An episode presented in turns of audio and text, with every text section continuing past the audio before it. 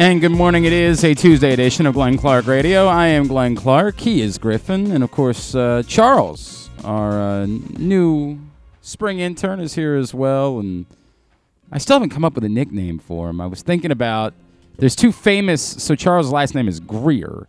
There's two famous athletes that I thought of whose na- last name was Greer. There's, of course, Hal Greer, the basketball Will, player. Will Greer? No, I was not thinking of, uh, of, of one-time West Virginia quarterback Will Greer.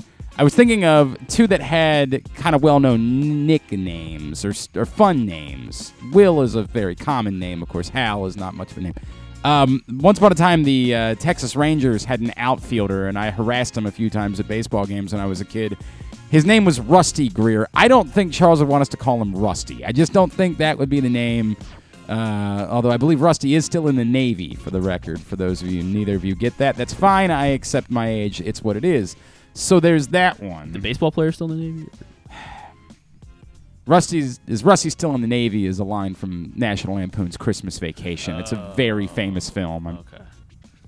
One of these days. One of these days. There is also, of course, the legendary Rosie Greer, um, who played for the Giants and the Rams and was a three-time All-Pro and I believe went on to an acting career afterwards.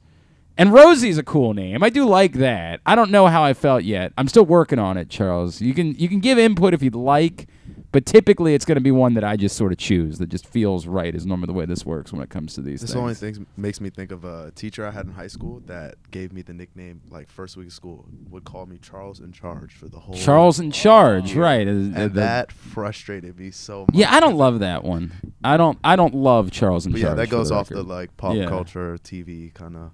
All right. It is uh, the it is a very famous television program, of course, Charles in Charge, so that's not bad.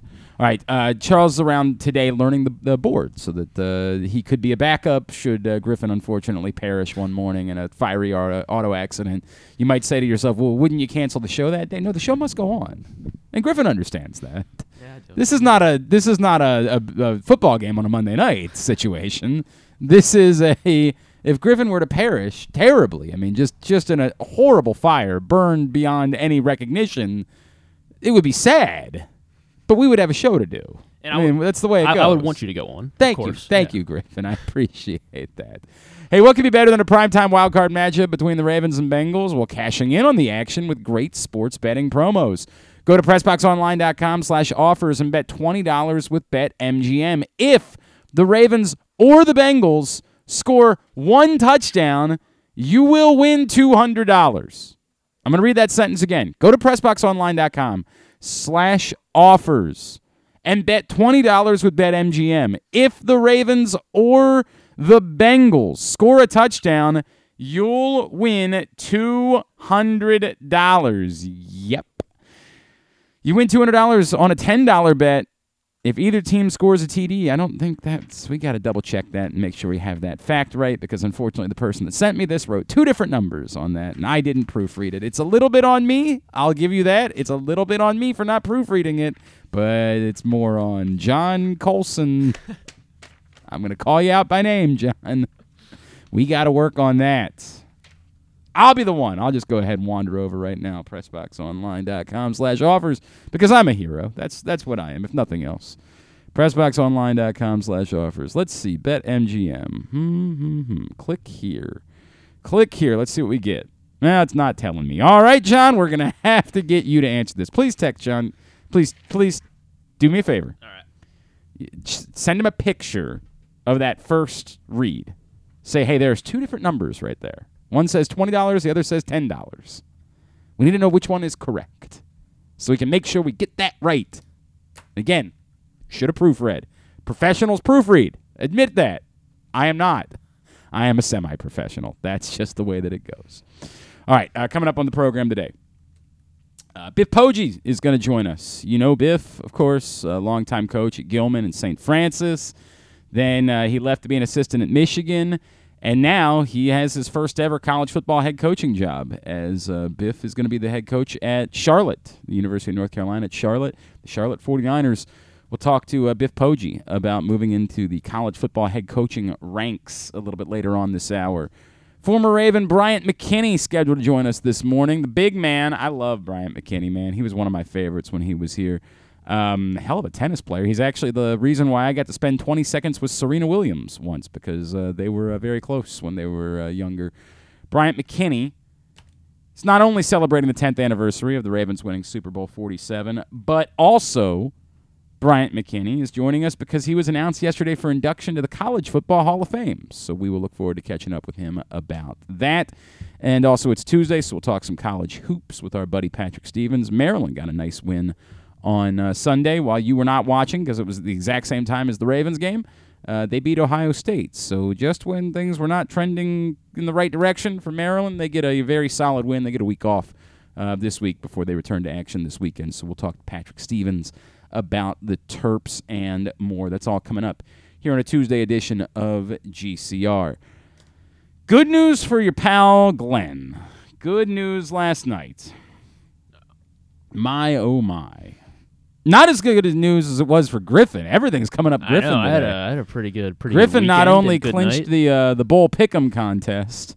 Kind of, a, weren't you a game in front going in? Yeah. Kind of stupid that your buddy didn't jump, like assume that you would pick Georgia, especially since you know that is, that information is available on the interwebs.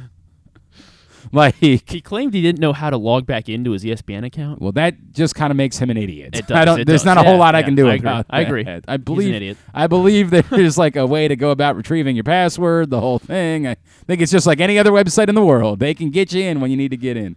Um, he probably should have switched to T C U. Now, he would have lost anyway, to be clear. But at least he would have had a fighting chance.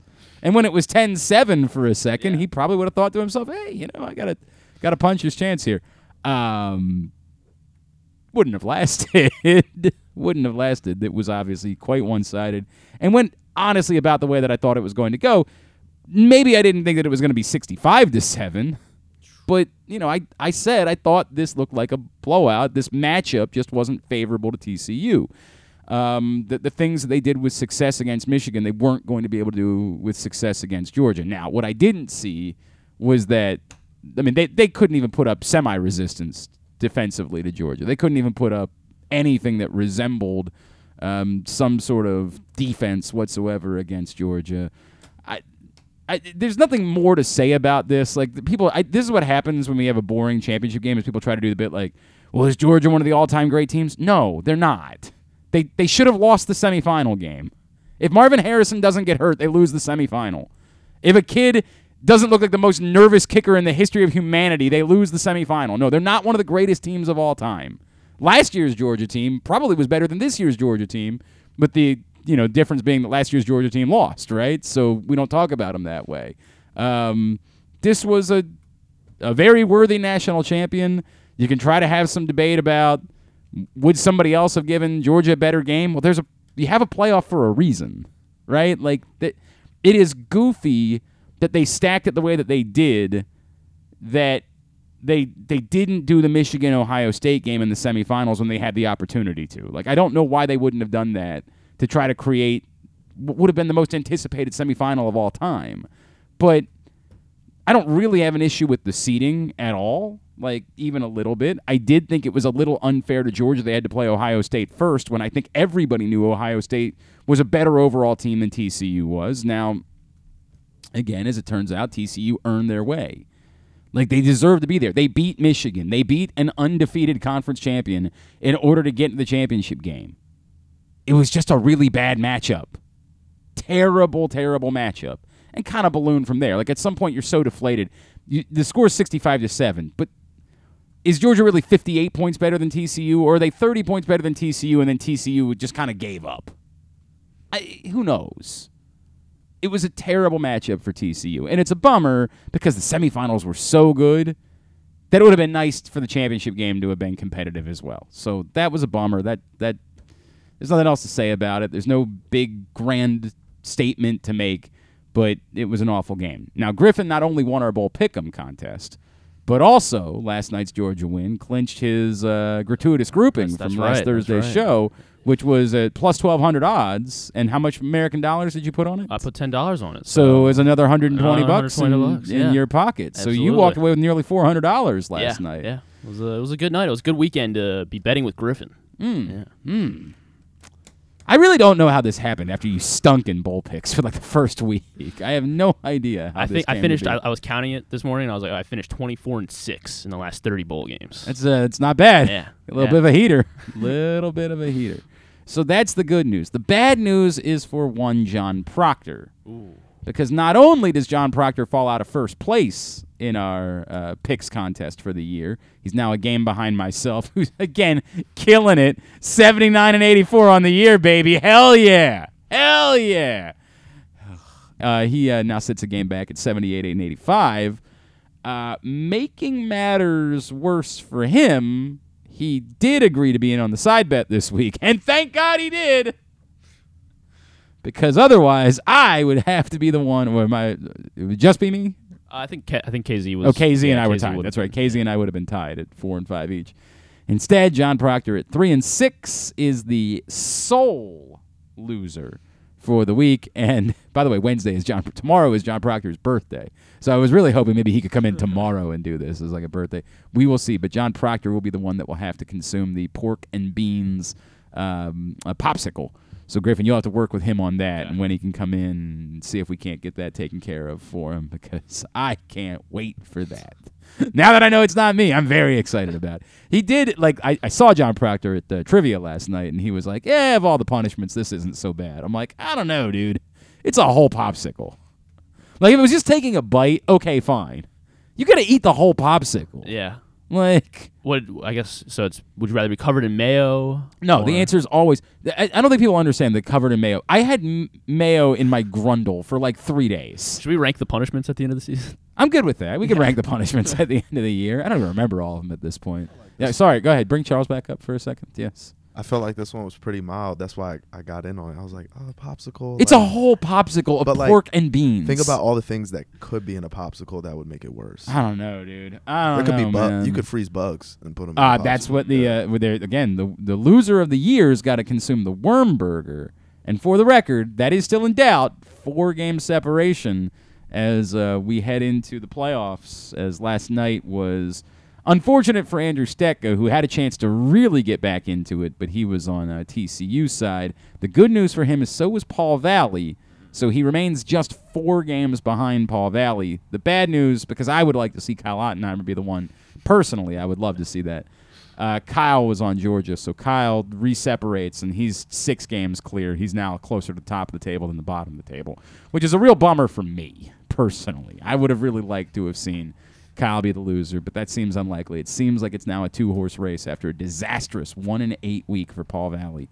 It seems like it's a two-horse race between Paul and Andrew Stecca at the bottom of the table to be the one that's got to eat the worm burger and uh, do all that other stuff. But, yes, a blowout last night in the championship game as uh, Georgia crushes T C U. I don't really have a lot else to cover. John Harbaugh was, of course, evasive when asked about Lamar Jackson yesterday. We will find out tomorrow. It'll be the most anticipated Ravens practice maybe of all time, which is a very low bar. I mean, imagine you can't name any other practice that you were looking forward to from the Baltimore Ravens. My God. This will probably be the most anticipated practice, and we'll have heavy attendance from both local and national media, if I had to guess, because it'll be the first time that somebody will be able to walk in and say, we see Lamar Jackson on the practice field or not when we think there's a real chance. If tomorrow's a big day, it's not a guarantee that if Lamar Jackson doesn't practice tomorrow that he couldn't play on Sunday, but it would seem like if all of this sort of conjecture that we've heard, that he's been... Per- Ian Rappaport is on Pat McAfee yesterday talking about how Lamar is telling people that he's going to be playing in the playoffs. If that's the case, why wouldn't he be on the practice field on Wednesday of the week leading up to the playoff game? So, big day tomorrow. There's not a whole lot else to say. We'll... I, I we won't have an answer. The other thing I'd say is just because he's out there tomorrow doesn't guarantee that he'll play. Again, this goes back to the, what we've heard from Rappaport in the last twenty-four hours leans more to the idea that this is more about the Ravens not feeling good about it than Lamar. Like, a lot of people would go the other way. Like, the team thinks he could play, but Lamar doesn't. That's not what Rappaport's saying. What Rappaport's saying is closer to Lamar wants to go play, but the Ravens, having sort of seen what he's looked like in therapy and seen what he's looked like in the trainer's room, they're not so confident that he can play in this football game. So you know, Lamar could say, I, I don't care. It's the playoffs. Even if I'm not one hundred percent, I'm going to go for it. But I don't I, I don't I don't know what that means. I don't know what that looks like. It's not a guarantee that even if he's on the practice field tomorrow, that he doesn't realize on Thursday, like, nah, I I can't do this. Like, I, I want to, but I physically can't go out and, and play the way that I need to play in order to be effective. So tomorrow's a big day, but it's not a guarantee. Tomorrow is just our first real, like, genuine information that we have in the conversation, and then from there we'll have to keep monitoring it day by day to see if Lamar Jackson will play. If if they make him available to the media tomorrow, which I'd be very surprised by, but if they make him available to the media, I would say that reflects an extraordinary amount of confidence that he would be playing. I don't expect them to make him available to the media. I think at best, if he stacks a couple of practices, then they'd make him available to the media on Friday. Like, at that point, they would have more of an amount of confidence that he's going to play, and then make him available to the media on Friday. So that's sort of my guess about the Lamar Jackson thing. A continued weirdness out of Cincinnati yesterday, like, where their fans, the fanalist types, the guys that aren't really, like, media members as much as they are, and we know a lot of these types in, in Baltimore, people that are that are fans of the team, that have earned or bought blue check marks on Twitter and have managed to get attention because of it, are trying to create some amount of controversy.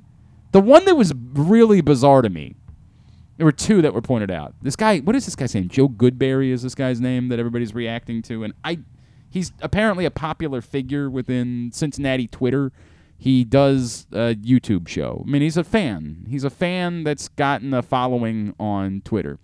Shared out two particular videos that were trying to suggest that there was something, I don't know if he was trying to make it dirty. I don't know what he was trying to say. So one, he shares the play. He says, this is the play where Tyler Boyd had to be evaluated for concussion. Roquan Smith sees he's not getting up, takes the ball, nods his head in approval, and throws the ball at Jamar Chase as trainers run onto the field. And when you read that, you're like, oh, my God, did that did that happen? Like, that seems crazy. Holy crap. So how did I miss that, right? You go, you watch the play, you're like, all right, let me see here. All right, well, okay, Roquan Smith does get up, and he, he kind of high-fives someone, and then he does kind of weirdly flip.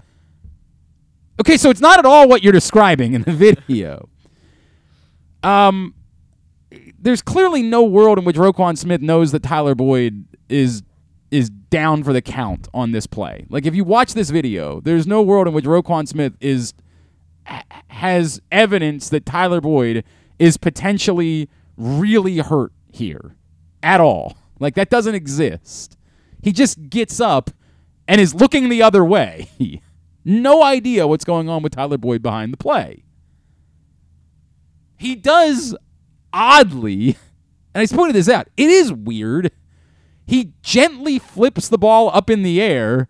Not There's no official there. So he's not flipping the ball back to an official. He does gently flip the ball up in the air towards Jamar Chase, which, again, is weird. Like, I'll give you that. That's weird. You don't see that much. You don't see players toss the ball to another player. In no way does he throw the ball. He throws the ball at Jamar Chase. I, I mean, I guess you could squint and suggest that's what's happening here, but you would need to provide the context of, in no anger whatsoever.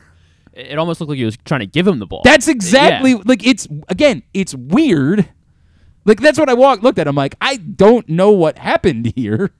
I don't know why Roquan Smith gently flipped the ball up in the air towards Jamar Chase, but he did. It's weird. I'm not sure what, what are you bothered about by that?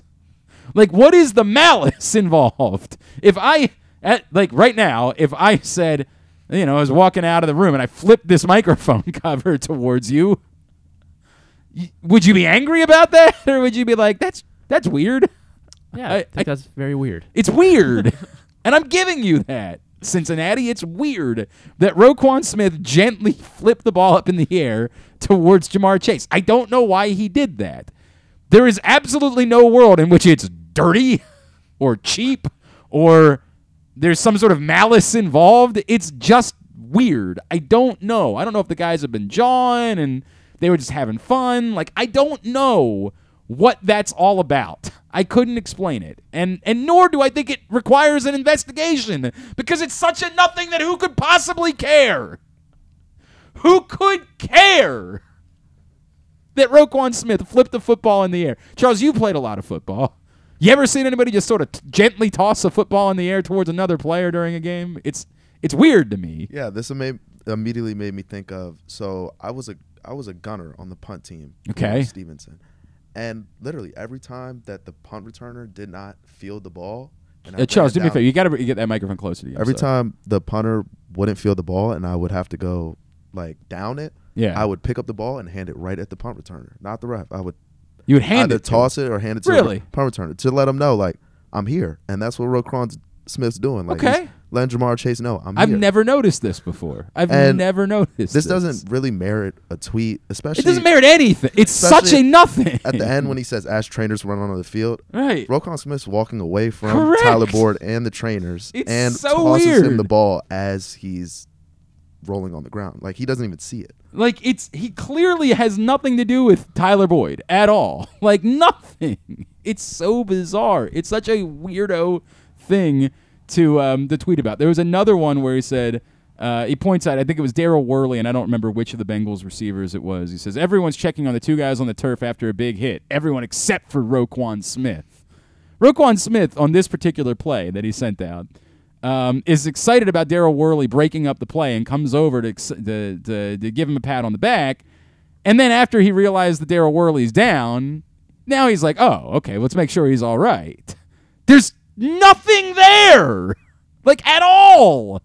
There's nothing. It's such weirdo behavior that's going on in Cincinnati, where they're trying to make it seem like there was some sort of, like, this was Bountygate or something. If anything, now looking at the video, Boyd goes on the stick route. He catches the ball, turns around, makes a football move, and fumbles it. And Roquan Smith just gets up and acts as if it's an incompletion. He could have picked up the ball and ran with it, and they probably call it a fumble. I don't think they would have ruled it. I don't think they would have ruled it a fumble. I think I remember Unless, right on that. Because it's, it's pretty far, and he could have been juggling it, but yeah. he definitely turns around and makes a football it, move after he catches it's it. It's just, there's so much weird here where I don't, this is what I talk about. And by the way, this is just fans, right? Like, this has nothing to do with the actual team itself. But I noticed the emotion. It was so weird on Sunday. And when I talk about the idea that, like, there's a chance they could be deflated, and I don't know at all. I'm not in Cincinnati. I couldn't speak through this whatsoever. But I just wonder, like, how amped they were for this. How much this they they convinced themselves of the us against the world thing, because they were the real victims of what happened with Damar Hamlin, you know, collapsing on the field. And I, I'm tr- somebody brought it up to me. Somebody who's a more reasonable Cincinnati fan said, the way this team has been playing, everyone in this city was convinced they were going to win the football game.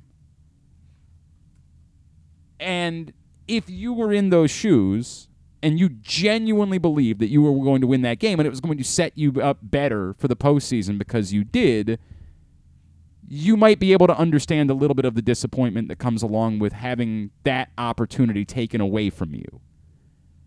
And to a minimal extent, I would say, I get it. I also think that that would be washed. I'd like to hope that most of us could be adults about this and understand that you're not the victims here. It's it's weird. It's it's gross. It's it's I don't even know how to put the, put it into words. It's bizarre. The the idea that the Ravens were dirty on Sunday is even more bizarre. It genuinely comes off like you were supposed to just not try because you didn't play a lot of your starters and were infuriated that you were trying. How dare you try after you rested your starters? That's the way it comes off, and that's the way it felt as the game was going on. It felt multiple times like they were pissed off that the Ravens were trying.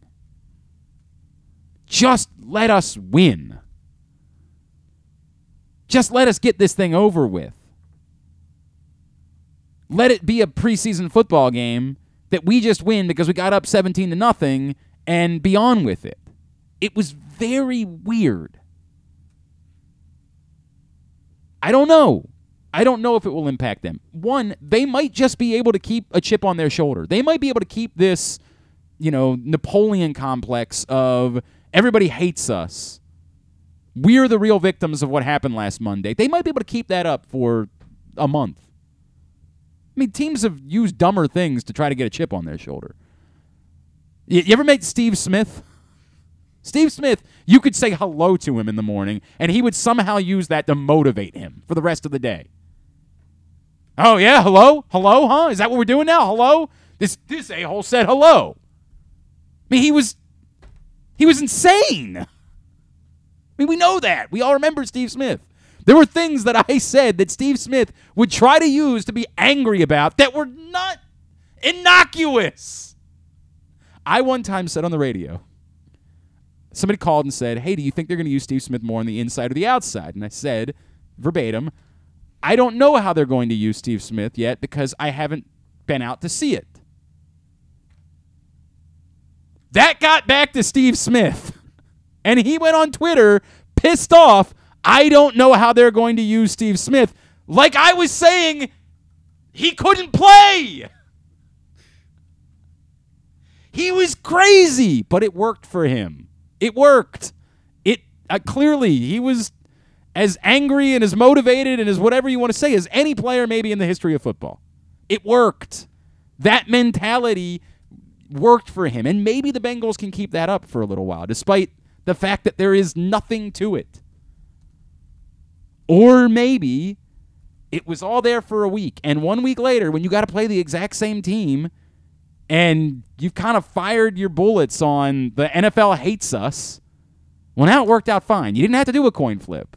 You got to host the playoff game. So now what? I just wonder if that leads to an amount of letdown, if it leads to emotionally being difficult to be as on edge as they appeared to be last week. And I don't know. We can't speak to it. Our buddy Rocky Boyman will join us again later on this week. He played in this league.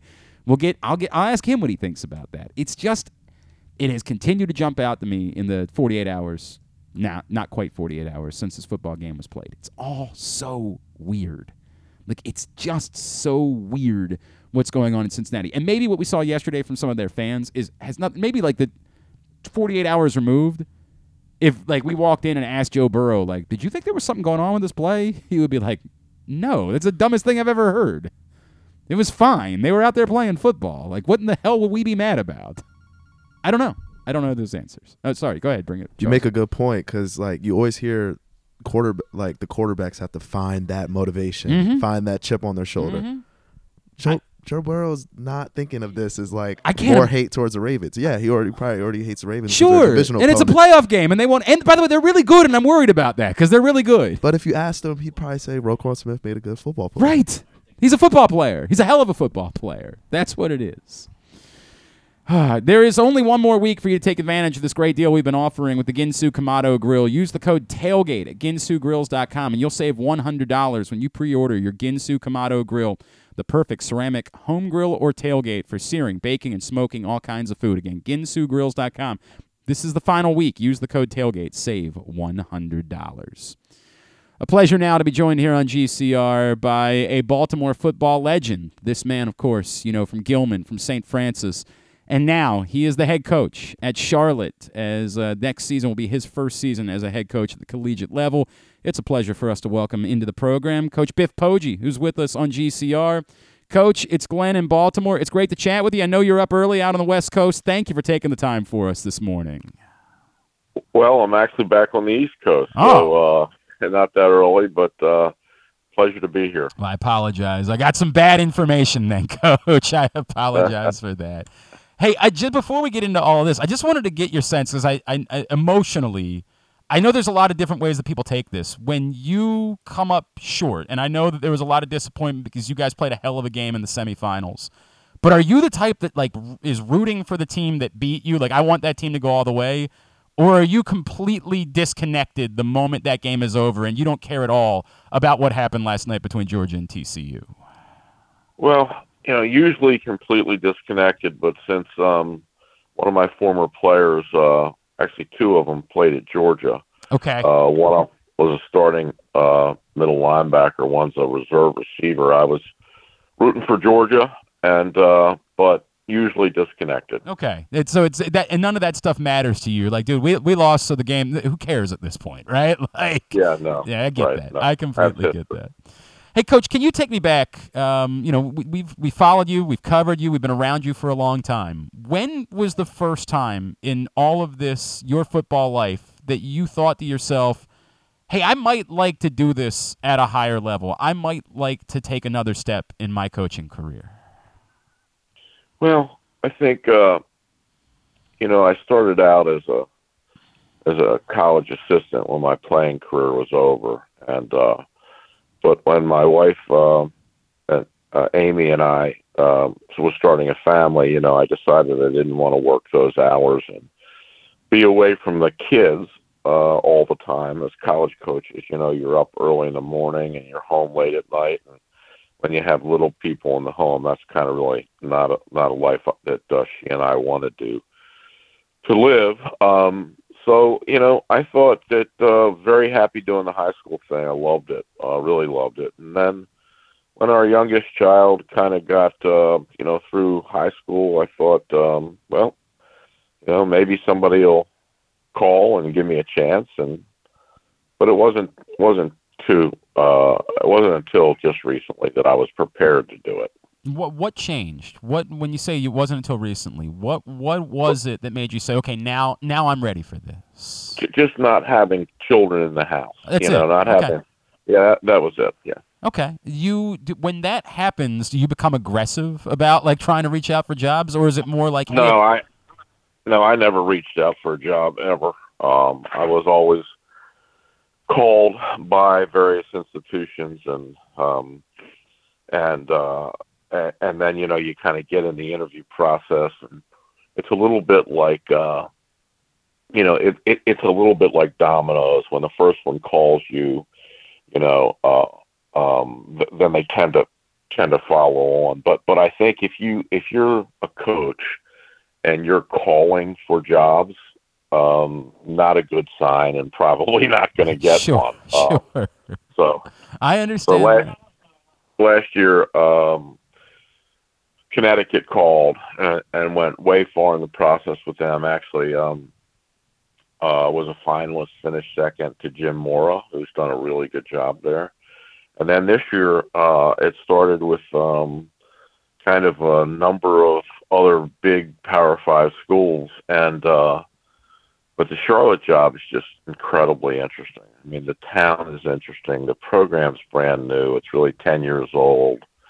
The facilities are incredible. Uh, the town is dying for a big-time college football program. It just fit like a glove. So very happy to be there. I, I want to talk to you about Charlotte, if I could. There were some there were some rumors floating around that perhaps you were involved in conversations with Towson at one point. Is there anything you could tell us about that?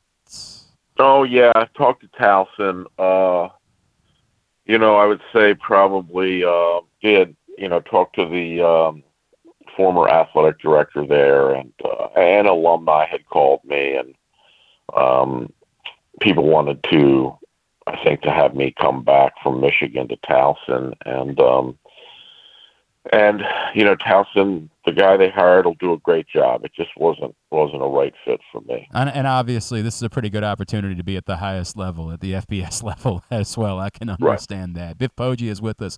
He's the new head coach at Charlotte. Um, Coach, so let, let's talk about that job, right? Let's talk about Charlotte, because I, I think a lot of people maybe are not unfam- or not familiar with the opportunity there, um, and and what Charlotte has been trying to trend towards becoming. We saw Maryland take a trip down there this year and play at Charlotte. What is it that made this so unique of an opportunity to you, that when you, you only get one first chance to be a head coach at this level? Why was it the one that you said, yeah, that's that's the spot? It's, Well, I think you hit the nail on the head. You only get one first uh, shot at it. And Charlotte is uh, unlike any place else that I interviewed with or that was pursuing me.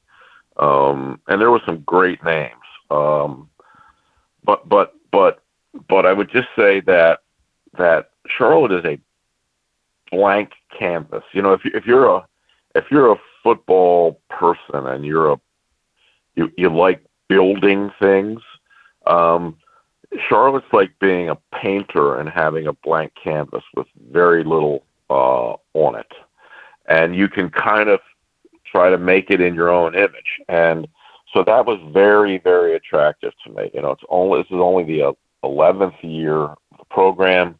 I'm the third head coach. Uh, they want to be really, really, really good. The school wants to be good. The town is dying for major college football. And, uh, you know, the, the movers and shakers there are completely behind the program.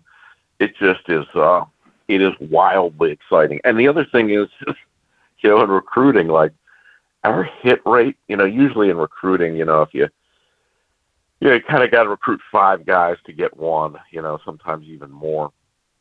Um, when we get people on campus, it is, it is almost a hundred percent competitive hmm. rate.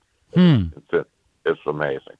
We're we're already a little bit nervous around these parts because we've already seen that you've made an impact uh, locally in getting kids to, to decide to come down to Charlotte that maybe um, we wouldn't mind if they stuck around uh, around here. Are you feeling that I mean, we know that you are a beloved figure here and everybody there's an amount of trust that, that guys have in you. Are you feeling immediately that you're going to be able to create a pipeline and infuriate, say, Maryland fans to take kids out of Baltimore and down to Charlotte with you?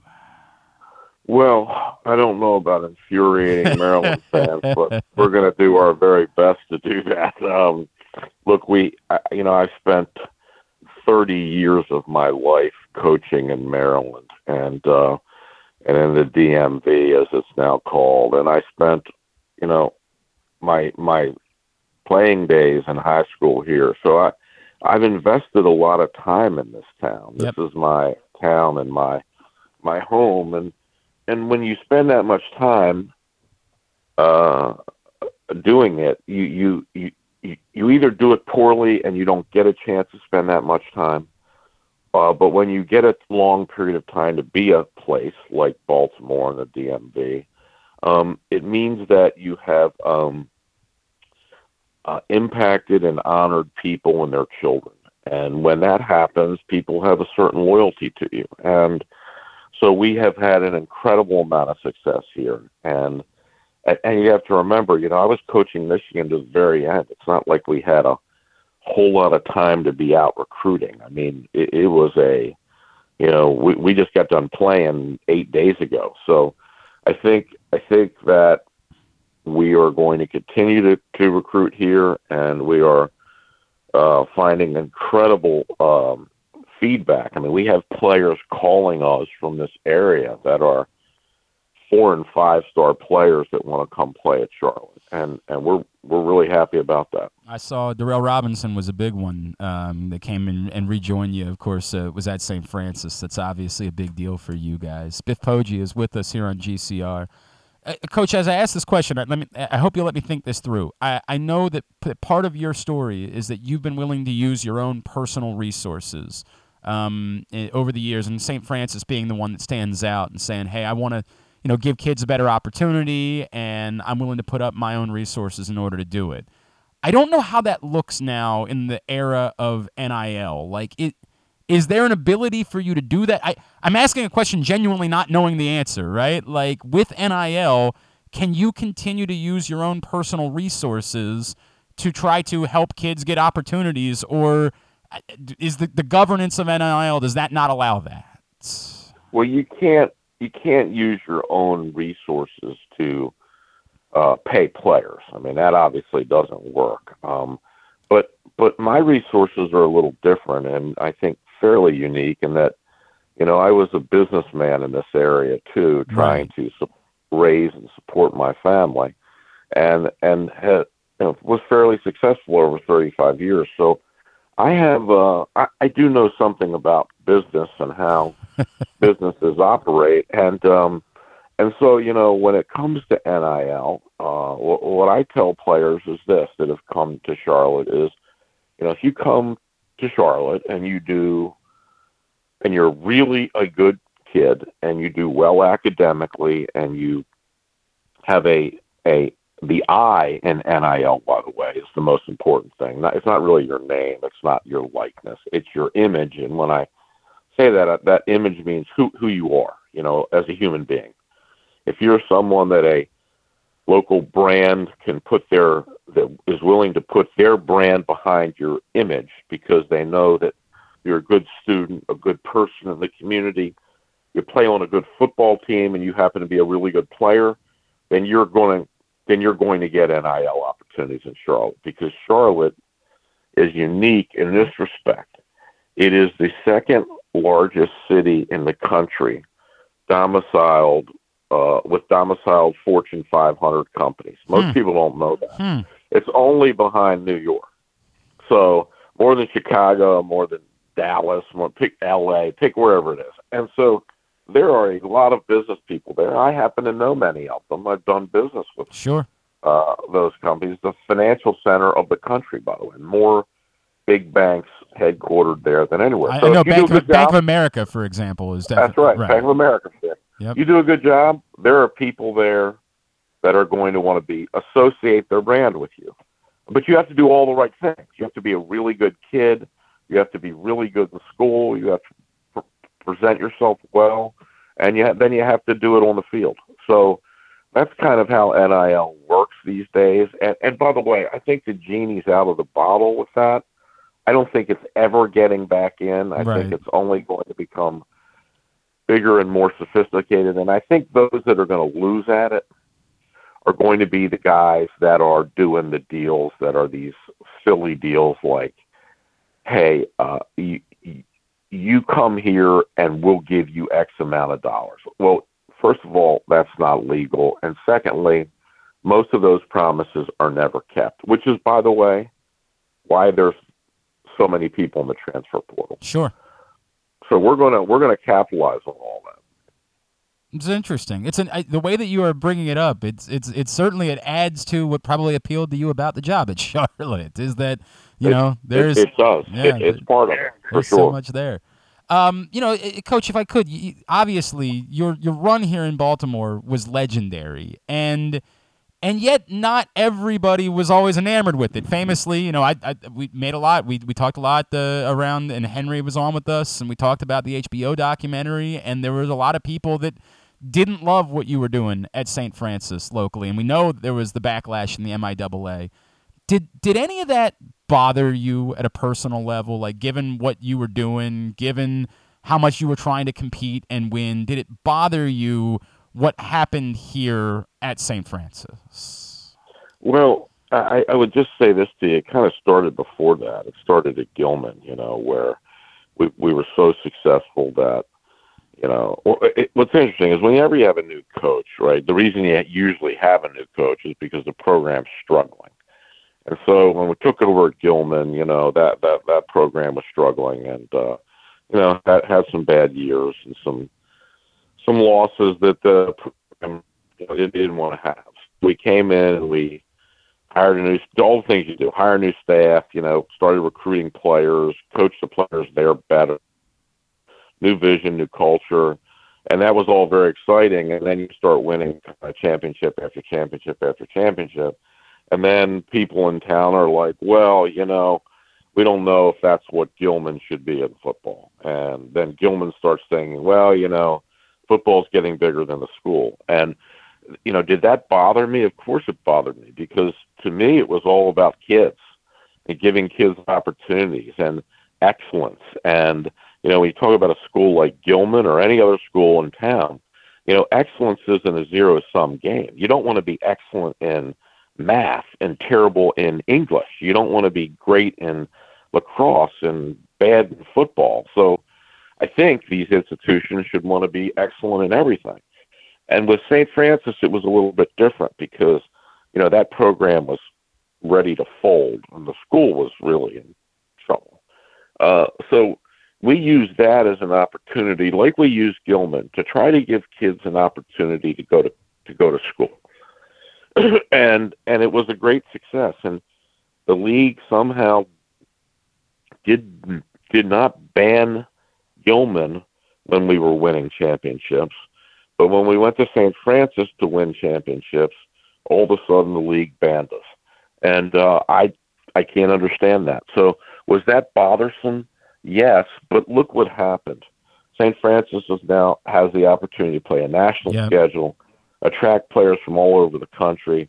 It's it's they're going to win a national. They just missed this year. Mm-hmm. They're going to win a national championship and probably a bunch more. And um, I think it's great for Baltimore. Baltimore should totally be behind it. Um, and it's great for Charlotte because, you know, we built that program. And and the people there know it, and the kids know it, and their family know it. So when I come calling at Charlotte to recruit, and by the way, I will be in uh, the D M V in two weeks recruiting, uh, we get a really great reception, and I'm really happy about it. Yeah, like I said, there's Maryland fans that are worried about this, Coach. Really worried about what you're about to do here recruiting-wise. We're nervous about that. Uh, let me give you this one. Obviously, the relationship between you and Jim Harbaugh is well documented. Uh, we were talking to Bruce Feldman about it a couple weeks ago. I thought his piece in The Athletic was incredible um, about the role you played there. If um, if another Harbaugh were to give you a call in the future and say, hey, you know, th- we're trying to get to some things figured out here and just keep things fresh, any chance you'd be maybe willing, in the, not now because I know you got a job to do, but like in the future to, to come back here and, and help another Harbaugh? Well, you know, I love the Harbaugh family, you know, starting with his uh, uh, John and Jim's dad, Jack, and their mom, Jack. They're just great people. Um, and, of course, I love Jim. He's a dear and very dear and close friend. And John and I have a very nice relationship. And I, I would imagine after we uh, we get to the C F P at Charlotte in a few years, if John were to call, I'd be happy to go down and sit with him. I love that. I love everything about that. Um, Biff Poggi, really happy for. It, can I wrap this this way? Is it, if I said that you've now accomplished like a dream, would that be a way to describe that? Like with being a, a head coach at the collegiate level, what does that really mean to you as far as when, when you were a kid, when you first got into playing football? Like, it, is this something that you dreamed about when you were a young person? Yeah, I mean, it's a great, it's a great uh, opportunity and something I've always loved and wanted to do. And uh, but it's just the beginning for me. It was never let's get here and just get here. It's sure. like let's get here and build something and build something that will last and build something that affects people's lives and something that really matters. So yeah, I'm very happy about it. You could say it was a fulfillment of the dream, but I'd call it the beginning of a fulfillment of a dream, and that's.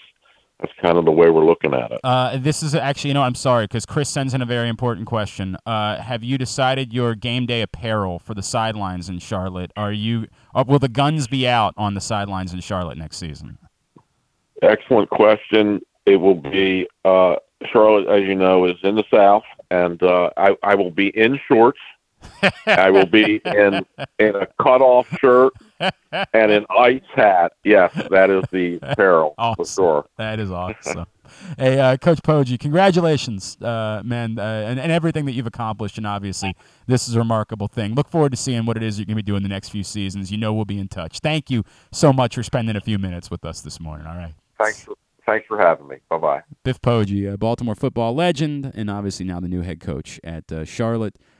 I love that, that he's sticking with the uh, the sleeveless look for the sidelines at a major Division One program. That's awesome. That is dope. Thank you, Chris, for reminding me that I needed to bring that up. That is a great call that uh, he is going to be – you know how much attention he's going to get for that, too. Like, I don't know who yeah. is first on Charlotte. I have to look at who's first on Charlotte's schedule for twenty twenty-three. Ah, it's it's unbelievable, isn't it? Yeah, Charles wow. points out – famously, he – I mean, he would have national T V games. They would get national T V games, and it would be the same. Nothing would ever change for Biff whenever he was on the sidelines. Uh, they oh, they come to Maryland on September ninth. Oh, that's their opener? No, they oh. play uh, South Carolina State to open the season on the second, but they do come to Maryland on the ninth, so presumably that's a T V game, probably Big Ten Network, and he's going to be on the sidelines on the Big Ten Network, guns out in College Park. That is wild, man. I uh, appreciate Biff Poggi taking the time for us, and uh, we'll be fascinated to see. We're already seeing an impact, and I'm not surprised by it. I was talking to a local coach last week about recruiting, and he said, dude, don't don't get it twisted. Biff's going to get kids. Like, he's going to get top guys to choose to go to Charlotte. That's going to happen. I said, I I believe it. I completely believe it. It's just one more, you know, kind of thing that um, Maryland and other schools are going to have to deal with now is Charlotte, probably not a place that you were terrified that you're going to be losing out on kids. And now that's going to be reality. Like, they are, they are going to be a factor with Biff Poggi uh, leading the way. And we're already seeing that. Uh, is, uh, it was at the Under Armour game last week that Darrell Robinson announced that he was going to Charlotte. Now, there was always some, like, light interest from Maryland for Darrell Robinson. It was more, I want to say, like, Virginia Tech was involved, and he chose Charlotte. He chose Biff Poggi over Virginia Tech. It's a big deal. That is a very big deal. All right, got clarification. Got the numbers right. You can cash in on the Ravens-Bengals primetime wildcard game. Go to pressboxonline.com slash offers. Sign up and bet twenty dollars with Caesars Sportsbook and automatically get one hundred dollars in additional free bets. Just bet twenty dollars and get another one hundred dollars to play with. Go to pressboxonline.com slash offers right now to start winning. Uh, today's show is also brought to you, or a uh, reminder, actually, that Stan the Fan is back tonight. Stan the Fan, Ross Grimsley are going to catch up with Jim Gott, former M L B pitcher, and uh, the man who got his first career win the same day as day one of Cal Ripken's twenty-six thirty-two uh, uh, game streak. Kind of a cool story. Jim Gott will join Stan the Fan, Ross Grimsley, tonight at six. You'll be able to watch that live. Facebook.com slash Pressbox Sports. Or if you miss it, see it tomorrow. YouTube.com slash Pressbox Online or Pressboxonline.com slash video. Uh, when we come back in, we're going to chat with Bryant McKinnie. I want to briefly cover... There was a faux controversy involving Joe Flacco that unfolded in the last twenty-four hours. It's the dumbest thing I've ever heard. We'll talk about it next. It's Glenn Clark Radio. The Baltimore County Police Department is hiring. Entry-level officers start at over sixty thousand dollars and over sixty-four thousand dollars for lateral officers, with ten thousand dollars signing bonuses available. Plus, cadets start at over thirty-two thousand dollars. Great benefits are available, like medical, dental, and vision insurance, tuition reimbursement, fifteen sick days per calendar year with no limit, career advancement to more than twenty specialized units, and more, with further incentives for military service members and veterans. A passion for service, a career for life, with the Baltimore County Police Department. Find out more at join baltimore county p d dot com or call four one zero, eight eight seven, five five four two. Must be a United States citizen, have a valid driver's license, and a high school diploma or G E D equivalent. Gambling can be a fun and entertaining experience, but there are risks involved. If you're planning on betting on the game at the casino or on your phone or computer, know your limit, stay within it. Set a budget and a time to stop. Remember, gambling isn't a financial solution, and it doesn't mix well with alcohol or drugs. Know the risks and have a plan before you begin gambling. For free and confidential services, call one eight hundred gambler twenty-four seven or go to help my gambling problem dot org. Experience the best in Kamado grilling, a complete outdoor cooking appliance. The Ginsu Kamado Grill allows anyone to sear, grill, bake, and smoke all types of food. Designed for efficiency and function, the Ginsu Kamado Grill upholds the enduring legacy of the iconic Ginsu brand. The Ginsu Kamado Grill is perfect to cook all year round, is great for parties, and ideal for tailgating with your friends. Reserve your Ginsu Kamado Grill today at ginsu grills dot com and get one hundred dollars off on your pre-order when you use the promo code Tailgate. That's ginsu grills dot com. Reserve yours today. Whether your focus is luxury and comfort, convenience and technologically advanced connectivity, or sporty performance and aggressive styling, we've got the perfect Highlander for you. Check out buy a toyota dot com for deals on new Highlanders from your local Toyota dealer today. Looking for some excitement in the new year? Laurel Park has plenty of live horse racing events to spice things up this January. The much-anticipated Winter Meet kicks off on January first, plus we've got special M L K Holiday Racing on Monday, January sixteenth, and the Winter Carnival Stakes on Saturday, January twenty-first. Winter may be cold, but the racing at Laurel Park is hot. Learn more about upcoming January events by visiting laurel park dot com. Another Orioles season is in the books, and the bat around was there every step of the way as the Birds posted their first winning season in six years. And after promoting two number one overall prospects in Adley Rutschman and Gunnar Henderson, Mike Elias has said it's liftoff from here. Hi, I'm Paul Valley, and along with my co-host Zach Goodman, we'll be here every Saturday from ten a.m. to noon all off-season, discussing every signing, trade, and waiver claim as we navigate the cold winter months that lead to spring training. You can watch us at youtube.com slash pressboxonline and facebook.com slash pressboxsports or listen live live at pressboxonline dot com slash radio. And if you miss a show, you can find us anywhere you get your podcasts. So tune into the Bat Around with Paul Valley and Zach Goodman every Saturday from ten a.m. to noon right here at PressBox Sports. It's the perfect time to sign the young basketball fan in your life up for a membership in the Retriever Kids Club. It includes free youth admission to all regular season U M B C home games, plus a t-shirt and a drawstring backpack. Membership is only thirty-five dollars. It makes a great gift. Visit U M B C retrievers dot com slash kids club for more info. Membership is available for kids twelve and under in the Retriever Kids Club. Again, U M B C retrievers dot com slash kids club. If you can't listen or watch live, you can subscribe to the show via Spotify, Amazon, or Apple Podcasts. Leave a five-star review while you're there. Or, if lying isn't your thing, we'll take a three and a half star review, too. All right, thanks again to Biff Poggi for joining us. Enjoyed that conversation. Appreciate him taking the time this morning. If you have not picked up the print issue of PressBox, don't know what you're waiting for. Our Best of twenty twenty-two issue is on newsstands. It honors the top people, performances, and moments of the year with Adley Rutschman, our Mo Gabba Sports Person of the Year, on the cover. Go get it for free right now at your neighborhood Royal Farms, any of the hundreds of locations around town where you find PressBox, or read it all, pressboxonline dot com slash best of. All right, a uh, couple of things before uh, we get to Bryant McKinnie here in a second. I, I, I am flummoxed. There was a bizarre controversy that I think it's a very, very small number of people think is a problem, whereas everybody else kind of thinks it's neat, and I appreciate that. Uh, on Sunday, the Jets played the Dolphins. Joe Flacco started for the Jets. It was a meaningful football game for the Dolphins. They had to win it in order to clinch a playoff spot. Joe Flacco has uh, at least three sons that I know of because I've seen a picture of them. And two of them were wearing Jets jerseys. The other was not. The other of his sons was wearing a Tyreek Hill jersey to the game. And after the game, Joe brought his son down to the field, and Tyreek Hill signed Joe Flacco's son's jersey, which I think most of us, or maybe it was before the game, I apologize. It might have been before the game that Tyreek Hill signed his son's jersey. Apparently the Fox cameras caught it. I think most of us, especially those of us that are parents, would say, that's sweet. What a sweet story. Like, that's like Joe Flacco's son's a Tyreek Hill fan. Maybe I would have liked to have put him to a maybe more decent human being to be a big fan of than Tyreek Hill, but he's a hell of a football player, man. There's no doubt about that. And he got the opportunity to meet his favorite football player, and given the age of Joe Flacco's sons, maybe not a conversation that Joe wants to have with his son about why Tyreek Hill's maybe not the nicest guy in the world, but hey, again, different conversation for a different day. Got to meet his favorite football player, get an autograph. That's that's sweet. But a few people went a different way. Uh, David Sampson, the former president of the Miami Marlins. Uh, is it weird? Hang on a second. Of course, this tweet was just up here, and now I lost it. What the hell just happened? Why Why did it... Th- thanks a lot, Elon. Your app stinks. You've ruined everything.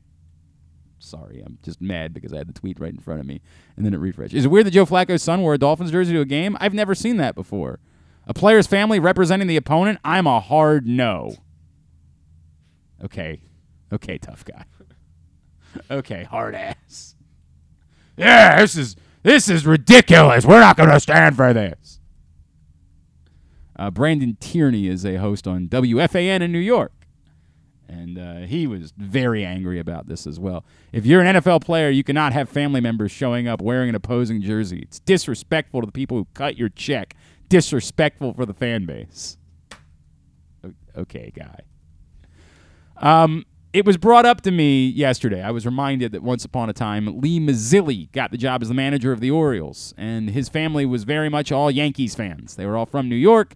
They were New York, tried and true, and one of the things we didn't love was apparently Lee Mazzilli's family would be out in town wearing their Yankees gear.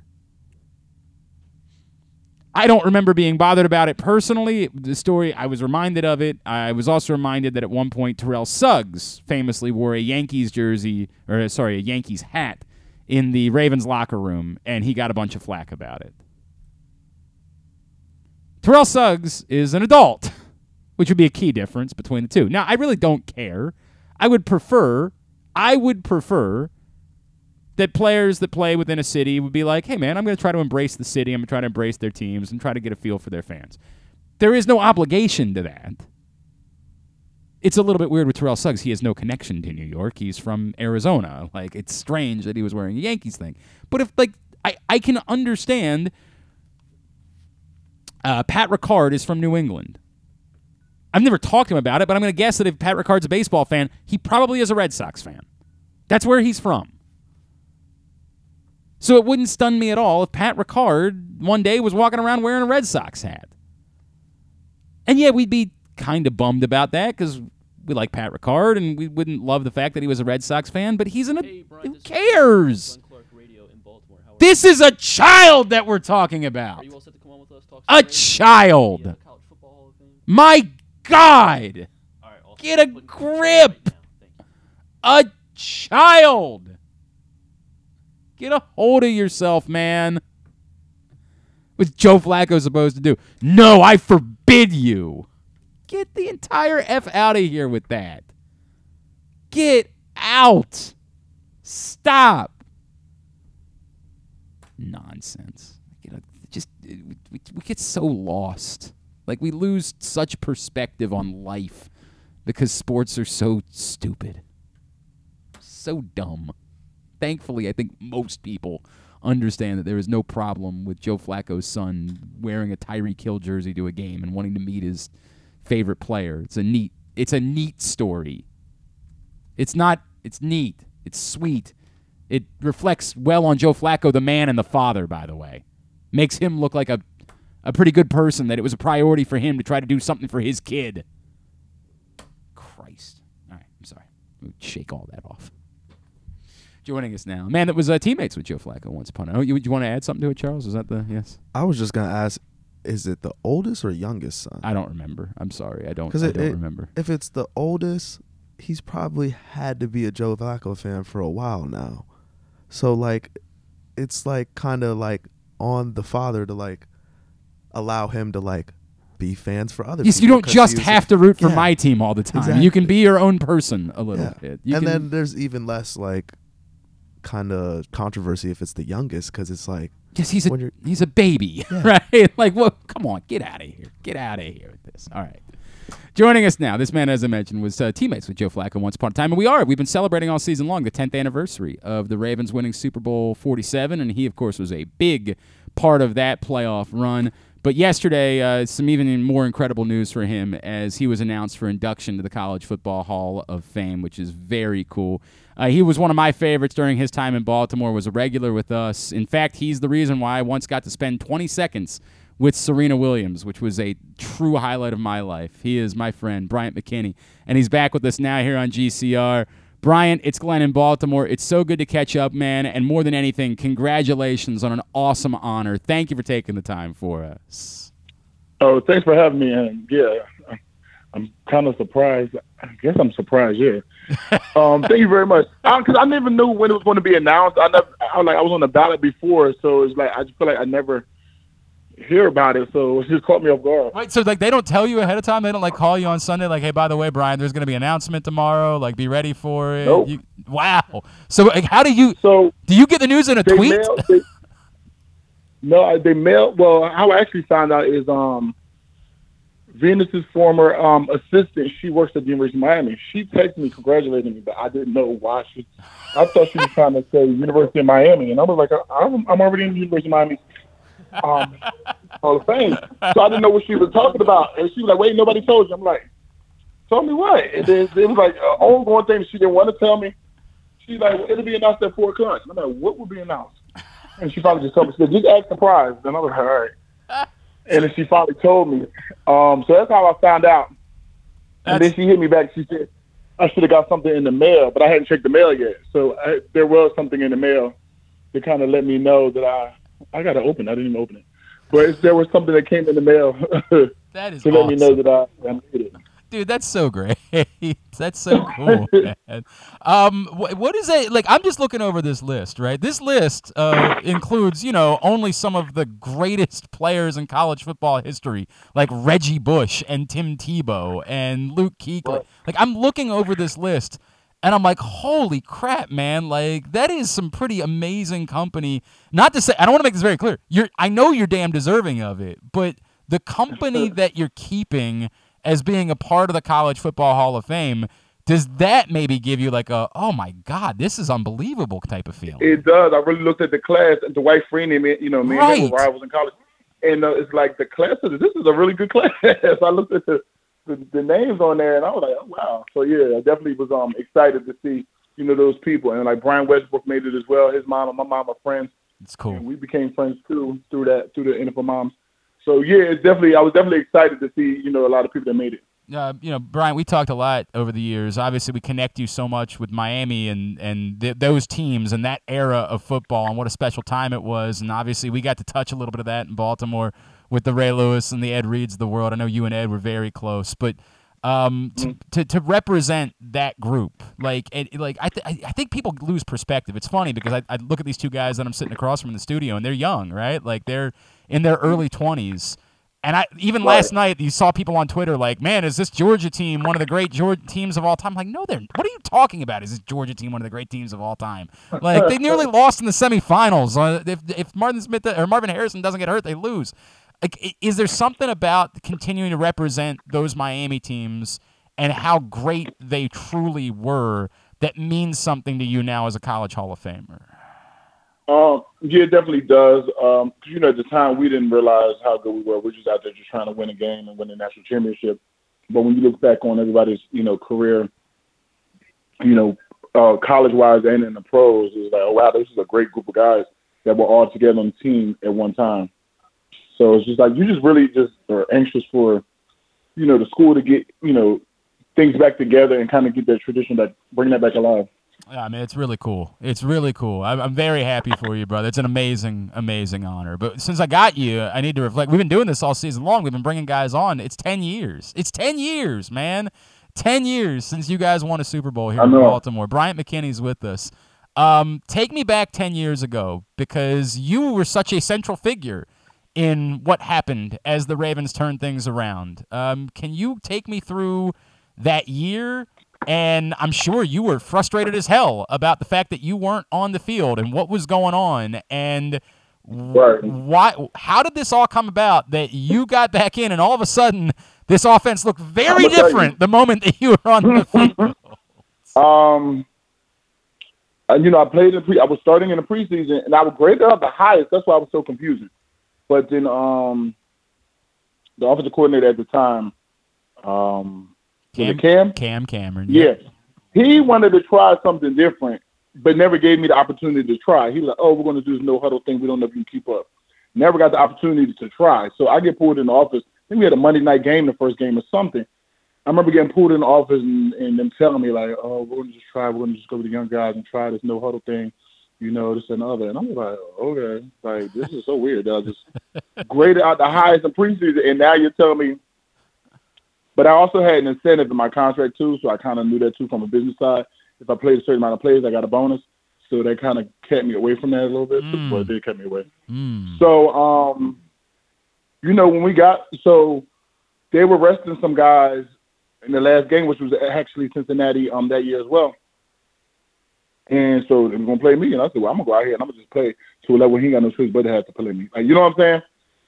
And I said, I'm just going to go out here. And, like, in my mind was like, I'm just going to go out here and dominate. Now you put me on the field, I'm going to go out here and really just give you no choice but to have to play me. after after I put together this, you know, this um, highlight reel, basically. That's how I looked at it. So, Carlos Dunlap, sorry, but I had to do what I had to do.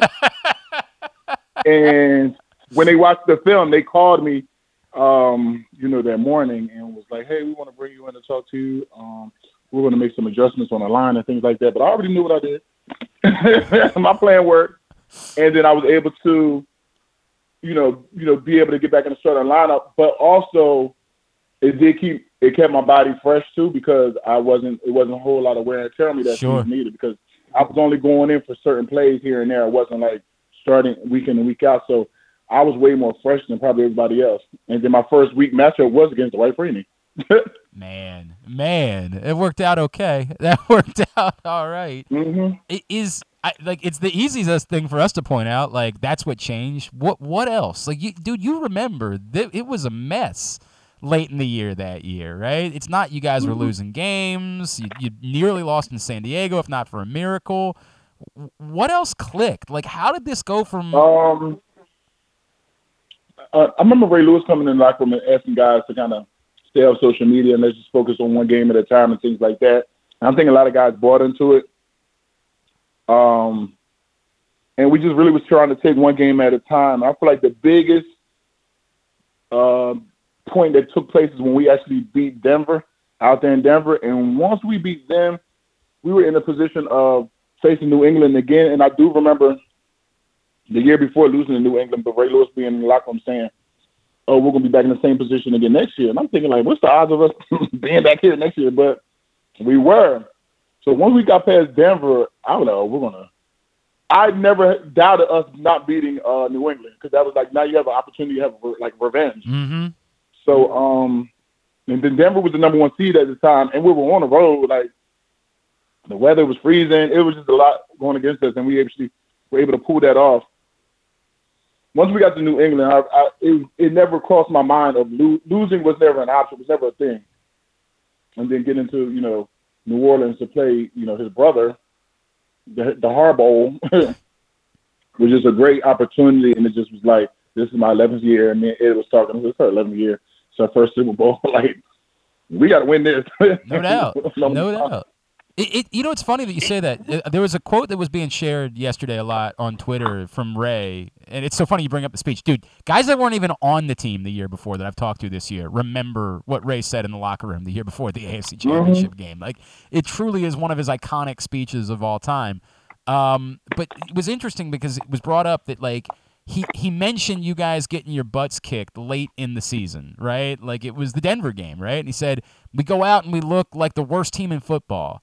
And then a week later, mm-hmm. we go beat the Giants, and that's just sports. Like, it's it's just how it works. Like, one game doesn't mean anything more than one game, and it can just mm-hmm. sort of flip on a switch. And, like, this Ravens team this year is struggling like hell down the stretch of the season. And yet, you know, who knows? They get in the playoffs. They win a game against Cincinnati. Who knows what happens from there? Like, it, is it really that simple for athletes to not dwell on – the way things are going or the trends and just be able to go out, play a game and say, dude, we, we're we're good. Like, we this is the game that's in front of us. We don't have to think about any of that other stuff. It could just gel. I just feel like once you're in the playoffs too, you know it's either sink or swim. Like, you know what I mean? It's, it, it's each game is one game at a time. And if we can advance to the next round, then it's like, okay, let's focus on this and put all the energy into this. So I feel like it's, it's kind of like, once everybody's on board, it's kind of easy to kind of focus in and, and really just try to get, you know, through these three games. I mean, it worked out all right for you guys. It worked out just mm-hmm. fine for your group. Bryant McKinnie is with us here on G C R. Again, it's been ten years since the Ravens won that Super Bowl. Um, Bryant, what's your relationship been like with the Ravens since then, right? Like, I, I, I could understand there being an amount of, like, hey, you didn't want to play me, and then you got rid of me, and, like, I could understand there being, like, a bad taste in your mouth, but it's also the place where you won the Super Bowl, and, you know, the fan base here loves you. Like, the fan base here remembers how much better the team was the moment you stepped in and you were in the starting lineup mm-hmm. that year. What's your relationship been like um, with the city and the franchise? Well, I actually came, what's crazy is I came here for the first time. We had a reunion um, yep. this year, like, in, I guess, October. That's my first time coming back to Baltimore since I left. That's crazy. Wow, man. But um, and I had a nephew that played there too, Anthony Avery. Oh, that's right. That's right. I remember that. Absolutely. But kind of cold to play the point of that too, because you know there was no um, fans one season and stuff, things like that. But um, I never had like I always knew it was business when you get in the N F L. So like, as far as the fans and stuff, I always liked them. I always liked the Purple Friday idea. Like I was, I came from Minnesota, and I said, I'm not sure if I thought about having Purple Friday. We purple too, but um, so I, I, I liked it. It's just I just under, I knew it was business, and um, but I was glad when I was given the opportunity to kind of showcase what I can do. That I, I actually went out there and executed it, and and they noticed it and was able to put me back in. I mean, I because I didn't play in the game. You might remember when we played Denver at home. I wasn't playing. I was watching. Yep. And boy, it was a lot different the next time. It was an awful mm-hmm. lot different the next time you guys played when you were in there.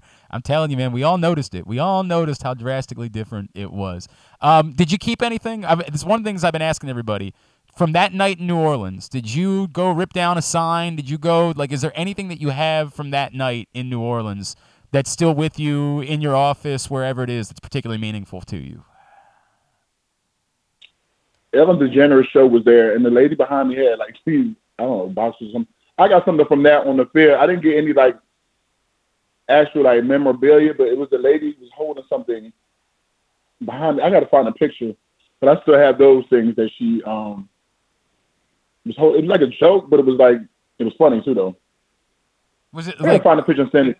Okay, all right. I'd love to see it. I'd love to see that. It's cool that that's something that, like, that just happens to be what you still have all these years later. That's really neat, man, that it worked yeah. out that way. Um, and then the important question, um, what are you up to these days? Like, what what's going on in Bryant McKinnie's world? You, st- you still play tennis at all? I do. Dude. I still play tennis uh, at least once a week, sometimes up to three. Um, I have a company called Let's Chat, so we do the N F L's Game Pass. We do language translation in real time for um, the N F L. Oh, wow. As well as we have a partnership with Comcast and done stuff for Bojangles, and we're on University of Miami's website. So we do websites. We do um, S M S. We do um, all type of language translation. That's awesome. We do over one hundred languages. That's awesome, man. That's really congratulations on that. That's a really Thank cool you. thing for you to be doing. And I'm telling you guys, y'all will get your feelings hurt playing tennis against Bryant. Like, you look at him and be like, man, I can make him run. And he's happy to run. I'm going to tell you what's funny. So Coach um, Harbaugh knew that that was, like, my tradition to go play tennis yep. the day before uh, weigh-ins. He made me bring my tennis equipment out there to New Orleans. And I had to play at, at the time, whoever his assistant was at the time, I had to play then. He made a big announcement. And he had to make the announcement the next day that I'd be his assistant. Everybody was surprised. Was it Matt Weiss? Am I remembering that correctly? It might have been him. I could have sworn that that was the story, that it was Matt Weiss that you played, and you made, you, you, you hurt his feelings. Like, that's the way that it goes, man. Dude, I beat him six three, six three. Bryant. We played um, the best of three sets, and I beat, I beat him two in a row. Dude could straight up play, bro. Like, could straight up play. Um, uh, I'll wrap. I'll wrap with this because we were just talking about Joe a second ago. All these years later, when somebody brings up, like, he's such an enigma, right? In in football history, mm-hmm. when someone brings up Joe to you, like, hey, like, you know, how how did you guys manage to win a Super Bowl with him? What do you tell people about your experience playing with Joe Flacco? I feel like he doesn't get credit like he should. Like, you know what I mean? Joe's a pretty good. Uh, you know, me and Joe's from the same area back home in New Jersey too. We played in the same conference and everything. I'm just older than him, but Joe is a is a is a student of the game. Um, I feel like he's still in New York, like, kind of mentoring the guys and everything. But he's, he's a good player. Like, Joe, Joe was cool. Like, you're not going to get, like, a lot of emotion out of him, but I mean, he's a cool, consistent guy. I, I mean, there's no doubt he was just gonna, you know, kind of nod along, and yeah, I don't know. There was gonna be a lot of that with Joe Flacco. Yeah. Yo, when uh, when they when you guys needed him to come through, did he ever come through for you guys in that postseason yeah. run? Bryant McKinnie, at Bryant McKinnie on Twitter is how you follow him. I'm so happy for you, bro. What an what an amazing honor it is to be going into the college football. Thank you very Hall much. Of Fame. Great to catch up with you. Always appreciate you, man. Thank you for taking a couple of minutes for us this morning. Oh, no problem. Bryant McKinnie, Ravens Super Bowl champion, Super Bowl forty-seven. Love that guy. Dude, he was so – there were, like, all these reports that offseason that, like, he was out of shape. I called him one day. I'm like, bro, what's going on? He looked at me. He's like, yo, they're talking about me like I weigh four hundred pounds. Like, I'm I'm three forty. Like, what the hell is going on here? Like, yeah, I'll probably try to, you know, maybe even take a couple more off. But, like, what the – it was such a weird – relationship with Bryant McKinnie and the Ravens that never really made sense when all the dude ever did when he played was maul. Like, just flat out maul. That dude was a monster. Charles, go ahead. Yeah, I wish the Vikings never got rid of him. Oh, that's right. You're a Vikings I fan. I forgot. Yeah, I forgot. two thousand nine, when yeah. we had Brett Favre, we had the meanest offensive line. It was him. Well, Matt Burke was on that line too, Phil right? Phil Lodeholt, Sullivan. Uh, Steve Hutchinson. Oh, yeah. Hutchinson were, was a monster, too. They were no mean. Doubt. And we had Lodeholt and and uh, McKinnie on the tackles, and they were both six eight, three fifty plus. Dude. The they, guy was such a beast. I mean, he was. Brett Favre never got sacked until Bountygate. Like, and, and and for whatever reason, and Bryant tried to explain it. Now, to the point that, like, did it keep him fresh, and was he even better in the postseason because he hadn't played that much in the regular season that year? Perhaps. But the Michael Orr experiment at left tackle did not work. He was not a left tackle in the N F L. And at the moment that they went back to Bryant McKinnie at left tackle, all of a sudden things looked vastly different for this team and went a long way. It's one of those stories about what happened that that Ravens team was able to click and get things going in the postseason. It's one of the stories that gets forgotten, that Bryant McKinnie was on the bench for most of that season. And the moment they put him back in the starting lineup, everything changed. Everything changed at that point. Today's show is also brought to you. Actually, you know, quickly, speaking of uh, Ravens players, you can go ahead and call Patrick. It's a nice thing about only having three breaks now to take. We can we can space them out. Um, speaking of Ravens players, tonight Tyus Bowser is going to be with us at uh, Guilford Hall Brewery, and I actually do not know. Let me see if I've gotten an update. Um, I have not heard back. Not heard back yet uh, who the guest is. We'll find out, and as soon as we know, we will share it with you uh, on social media. But we will... We will get you that information as soon as we possibly can.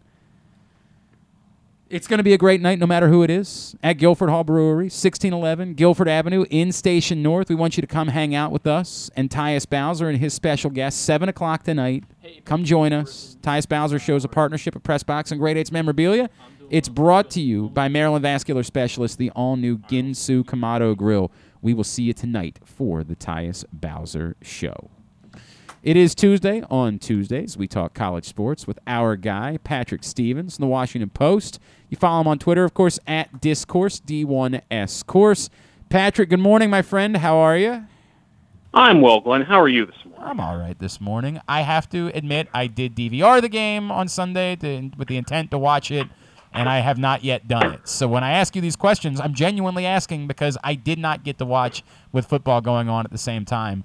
Um, how did Maryland shake off their last couple of performances and get a really big win against Ohio State on Sunday? Well, it certainly didn't hurt that Zed Key, the starting big man for Ohio State, wasn't playing. Uh, you know, I think that's a break that Maryland caught. And as we've talked about plenty of times already this season, that it, there are size issues, but fortunately for them, they weren't quite so pronounced the other day. I think the other thing that's worth pointing out is that Maryland did not get three-point happy. They were five of thirteen from three, obviously not really leaning on that a whole lot, but on the flip side, they're not wasting a lot of possessions on bad outside shots. Right. So, you know, those are the two, those are the two pieces, right? Like, they got to hit threes, or they need to be able to score inside, and they were able to score inside the other day, the tune of thirty-four points in the paint. Julian Reese looked pretty good, ten points and eight boards. And and frankly, Maryland did a great job of just driving it and getting to the line a whole lot over the course of a of a game that was frankly over officiated, uh, really both ways. It was ju- it was just a very whistle happy game. So, you know, I think for Maryland, they they caught Ohio State at the right time, and that was very much a uh, you know hold the dam back type of game for Maryland, because if if that's a loss and now you're staring at at Iowa, Michigan, at Purdue.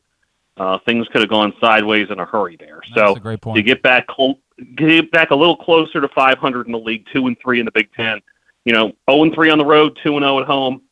That's probably not a bad place to find yourself if you're them. Now, that doesn't mean it's going to be easy moving forward, but you know, after they get past this game Sunday at Iowa, four of the next five at home, and then they have another four out of five at home. You know, this is the sort of stretch that that that, that is. irked Kevin Willard a little bit, right. the, the scheduling issue.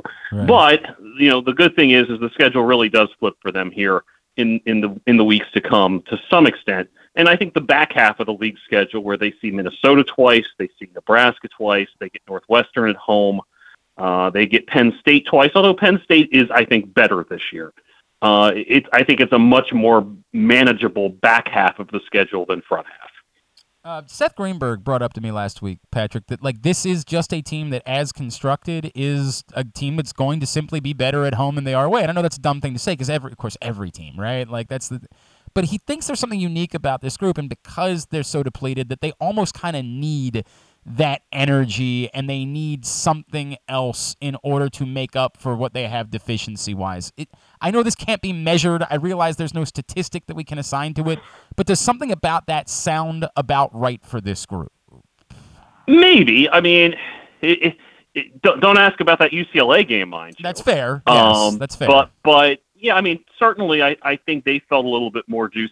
And frankly, if, if we're if we're looking at it on the flip side, I, I think that they found themselves in, in a very hostile situation a few days earlier when they played Rutgers, right? Mm-hmm. Like, I mean, that was a that was a crowd that was loaded for bear that day, uh, and a team that was very much out to prove that it did not have a fluky performance when it beat Purdue on the road. So, you know, I think there's something to be said for that. Like you said, you can't measure it, and you know. In asking me, that's yes, a really hard a, thing for I'm me aware. to try to do. Okay, so so uh, uh, there's probably some truth to that, uh, but at the same time, at some point, if you if you want to be good, you got to figure out a way to do it elsewhere too. So you know they do have a road win over a bad team against Louisville, and they've got a couple neutral site victories. Uh, but when you look at it, what would you say their their most impressive victories are to this point? You'd probably say two of the three are the Illinois and Ohio State games, with, with probably Miami being the other one that's in that mix. He is Patrick Stevens. He's with us here on G C R. Patrick, uh, we talked last week about Towson after their battle with Charleston. They followed that up with a couple of, of wins, um, a Drexel game that they – boy, they tried to give that thing away in the second half, but they held on in order to get it. Um, does it feel like they've kind of righted the ship after a tough stretch? Maybe, and I, I think I think one thing that's worth pointing out is they've done this with, with Cam Holden sideline now too. Mm-hmm. So now they're down both Cam Holden and Jason Gibson. Um, I think the issue for Towson is going to get overlooked a little bit, while you know papered over a little bit. And I think I said this last week. When you look at the, the rest of the C A A, like this is a Towson team that could very easily wind up going twelve and six without really doing a whole lot. Uh, like you, you look at you know. Obviously, Hofstra's pretty good, Wilmington and Charleston. Uh, but when they get past the, uh, this coming Monday, when they play Hofstra at home, they have a lot of manageable games uh, go up until the final weekend of the regular season. I mean, you, you look at the KenPom projections, uh, and basically KenPom has them winning all but two of the next, I'm trying to do the math here quickly in my head, um, it's like two out of thirteen that they would lose. Uh, and those are tight games at Hofstra and at, at Drexel. Uh, you know, I think tonight is a, or tomorrow night, I should say, is an interesting game for them. They go to Delaware, a team uh, that isn't as good as it was last year. Uh, also, has has drawn a tougher early schedule, having to play both Hofstra and Charleston. Uh, but that said, that that I think is a good barometer, a better barometer, frankly, than Drexel at home, or especially Stony Brook, a, a sure. team that's really young and really struggling on the road. So. Sure. And I think for Towson, again, the same same type of stuff that we've talked about. They've got to get healthy, and it's clear that it's going to be a win three in three days situation for them. So for them, I think as much as anything, you'd kind of like to get yourself in a spot where you're a top two, top three seed in the league, if at all possible, uh, and just be playing well. So winning a couple games is nice, and, and but there's going to be opportunities, I think, for them uh, to win games even by double figures and not play particularly well. And I think for them, it would be much better uh, from their perspective to get healthy and to be playing better, uh, just because you know, I, I think that's what's going to be required in March. It's not necessarily what's going to be required for a good chunk of January. When we talked last week about U M B C after the Vermont loss, we talked about maybe whether they are, you know, kind of closer to the top of the league or just one of the teams. Would I be right to assume that going up and winning at Bryant suggests that they've kind of made a statement that they're maybe closer to being a solidified number two in that league? Yeah, I would agree with that. I, I would say I would say it's two or three, and, and they've got a trip up to UMass Lowell next week. Right. That kind of sorts that out. But I, I thought that that league, you know, through non-conference play, got the sense that there was a top four, and I, I felt like, you know, Vermont until proven otherwise, even with their loss to New Hampshire the other day, um, you know, that's still sort of the team to beat. But Bryant and U M B C and UMass Lowell in that next group. But to be able to go up to Bryant and win, Uh, I think, and that's an N C A A tournament team from last year. They won the N E C, remember. Uh, that's pretty impressive. I, I think, too, something that stands out is they play pretty good defense up there. Maybe not great defense, but pretty good defense, certainly on the road, in league play, against a really good team. And so, uh, you know, you, you look at them and they've got a, a balanced approach in that game. Colton Lawrence with nineteen, uh, Jacob Bunyasith had fifteen. You know, they, they shot forty percent from three, which is the kind of thing that they've done on occasion, and some, you know, more than a few occasions this season. Only had five turnovers in a place that's really hard to play at. So I think that's a good sign for the Retrievers. Now they come home. They play their next three conference games at home here uh, coming up in the next week and a half to two weeks or so. They have a non-conference game against Hartford, a, a recent America East, or I should say right. longtime America East rival that's actually transitioning down to D three. Uh, but they've got three other home games in that mix.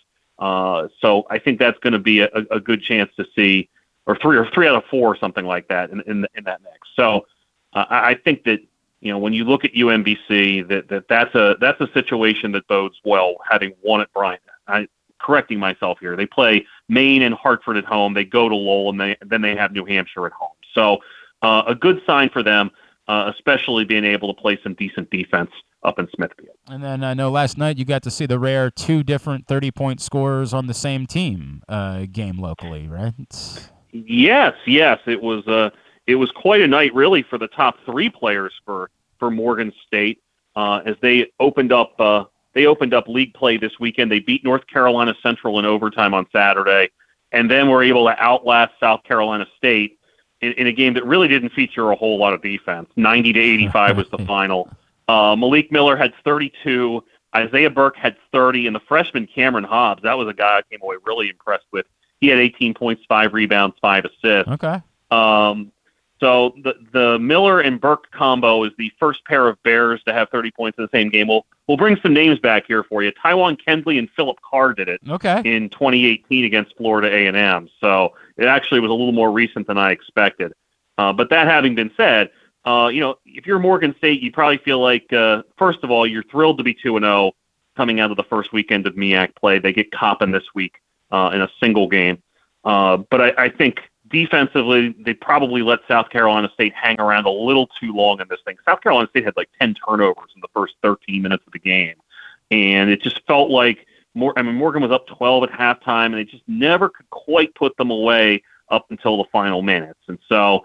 Uh, you, you look at that and you go, okay, there's certainly some things to work on. And, and watching Kevin Broadus throughout the game, he was clearly less than pleased with the, with the defensive showing. But it was it, it's been a Malik Miller and Isaiah Burke show for them, and, and maybe not any more than it had been than it has been uh, uh, last night anyway. And, and so Miller and Burke, veteran guards, that's that's a pretty good formula anywhere in college basketball. And I'll be curious to see if they're able to give a good run to a, a team like a Norfolk State, who they have coming coming in in a few weeks for a E S P N U game. Before we get to our game, Patrick, on the national level, I know the big story this week was uh, Chris Beard being out at Texas, and obviously that's a very, you know, specific circumstance that leads to that job being open. What do you make of that job? What do you make of where Texas goes after making this decision? Well, you know, I think the, the, the standard story with Texas is that they've got more money than God, right? right. Like, I mean, that's right. essentially like the, the, the long-time story. You know the last time that Texas made it out of the first weekend of the tournament? Uh, tell me it's when Kevin Durant was there. I mean, like, tell me it's that It was long the year ago. after Kevin Durant. Okay. It was the year after was Kevin it, Durant was, was that there. Was that T J Ford? It, no, that was before. D J Augustine and Damian oh, right, James right, and those right, guys right, right, yep. were all on that team. Right. So... two thousand eight is the last time that Texas has been out of the first weekend of the tournament. Uh, the last time that Texas, uh, in, in that since that span, I should say, since that oh eight team, uh, they've been a number, they've been better than a number six seed only twice. In two thousand eleven as a four, and in two thousand twenty-one as a three. So you have all this excitement about, oh well, you know, you got a new arena, and, and Texas has all this money, and this, that, and the other. You know, Texas has to prove it. And, and by the way, you know, they, they fired Rick Barnes, and, and he's done okay at Tennessee since he left. Uh, Shaka Smart got out, um, really in, in a situation where, where people, I think, in Austin were ready for a change, and he's done okay at Marquette. So when you look at the when you look at the former Longhorn coaches doing well, you, you sit there and wonder, well, maybe the issue's at Texas. Uh, you know, this Texas team, I think, um, obviously had had had Chris Beard's suspension hanging over it here for for a month or so. Uh, and I thought that the response uh, that those players had on Saturday, a fifty-six forty-six win at Oklahoma State, is encouraging. Um, but that's going to be, you know, I think that that's a job that, that from the jump kind of sets the market. That's going to be the thing everybody's talking about. In some ways, it's going to be a little bit uh, like a bigger a bigger and louder version of, of what Maryland was last year, right? Like everybody was talking about oh, the Maryland yeah. job yeah, for, a, great for a couple months. You know, and t- I, I guess really until the Louisville job opened, right? Like for a month and a half, it was all about Maryland, and yeah. then maybe maybe the Louisville job took up a little more oxygen. But this year, it's, we're gonna we're gonna hear about two months worth of you know who's gonna go to Texas. Uh, chances are somebody will take Texas's money, and it will be a lot of money. Uh, and it'll be interesting, I think, to see who whoever it is. I would not be shocking to me if they had some S E C experience, given that the Longhorns are heading in that direction here in another year or two. Uh, I was going to throw this out there. Is it crazy to think that they have so much money that they couldn't even maybe make a run at Scott Drew, for example? Maybe. I mean, you also have to understand too, and we've seen this in basketball uh, more so than others, more so than in football, but especially in basketball, where you see guys that have won a title or have been to a Final Four, and they realize that things are pretty comfortable. Sure, you know this like, is the this is the whole Jay this I, is the whole Jay Wright at Villanova. Yeah, thing, yeah right? I, I can have this job you know, for as long like, as I want to have it. I can I can have this job for just about as long as I want to have it. Right. And if you're if you're Scott Drew, uh, you know you, you are part of a remarkable story. I mean, you you basically took over a smoldering crater. Yes, and and were able to build it into a national championship game. Uh, so. You know, Texas. Texas is probably going to be the school, not just not just the one that's being talked about, but there's going to be some agents that, that should be sending fruit baskets to, to Austin. Oh, no doubt, uh, because they're, they're going to be able to negotiate. Guys, yeah, money, money. There's going to be some contract extensions yeah. that get announced for, for guys that are fairly prominent here in the co- next couple months. That's a great point. It's not like Baylor doesn't have money, by the way. It's not like they couldn't. It's, no, it's, yeah, it's, correct. All right, it's time for our game. Can Patrick Stevens name the M L B teams that this particular player has played for? Uh, I'll get back to doing it the reverse way. I'm going to do the tougher one first and the easier to follow up. Although, again, as every time I say that, you end up blowing me away on the tougher one, and then I say, well, now I don't feel. I just feel stupid for how I stack this. My first one is a uh, reliever. He is a man that was a three-time All-Star and a two-time World Series champion. There were four teams for Rick Aguilera. Rick Aguilera was definitely a Twin. Of course. And he was a Met. He was. Um, I feel like Rick Aguilera was a Boston Red Sox, He was right? in nineteen ninety-five, a trade deadline acquisition before he went right back for, to the Twins afterwards. For Frankie Rodriguez, if I recall I believe correct. that is correct. Yes, I believe that's right. And then... do I remember him as a Cub? This is, I don't know why. I say, I'm going to go with the tough one first, and then Patrick Stevens knocks out four for four and Rick Aguilera, and I feel like a silly goose at that point. Um, would you be okay with me switching it up, just to have uh, maybe a, a something? Because the next one is so easy that I just feel like you're going to knock it out. Can I switch it up and go a different way? Sure, go do, do do what you want. All right, I, I just I, I feel like this is. I always get embarrassed because you make these. There's uh, you know what. Now I don't know which one I want to go with because some of these might be too tricky. My second one was just going to be Max Scherzer, so just do it anyway. Give me the give me the teams. Max that, Scherzer. That would be Arizona, yes. Detroit, yes. Washington, and the New York Mets. Yes, obviously a very easy one. That would be Max Scherzer. That was well done, sir. Uh, what's the schedule look like for you this week? Uh, we'll be heading down to see Georgetown again tonight. Uh, wait, wait, play wait. Did, did you leave one out on Scherzer? You said did you say all five? You said. Four. I, I sorry. I meant it, there was five. There is five on Scherzer because. Oh, he was a, he was a Dodger yes, too. Yes, exactly right. Yes, exactly right. I'm sorry. I screwed that up. That's my fault. Go ahead. You're scheduled for the week. Uh, I thought you were holding me up to to, to wonder about the excitement at Georgetown. Yeah. Uh, they play Seton Hall tonight. Right. Um, you know they they they still uh, they they still are are winless in the Big East for a long long time. And still haven't fired their coach yet. And they're, they're, you know, it's it's it's not a good it's not a good situation down there, uh, which is uh, something we've we've heard a lot about. Uh, but they have lost uh, they have lost twenty-six consecutive games against Big East opponents, which means if they were on The Price Is Right, the guy the cliffhanger would have gone over the the cliff the, the, the mountain climber would have gone over yeah. the cliff by now. So anyway, they're playing Seton Hall. I'm going to go up to see Towson in Delaware tomorrow is the plan. Um, catch the Tigers.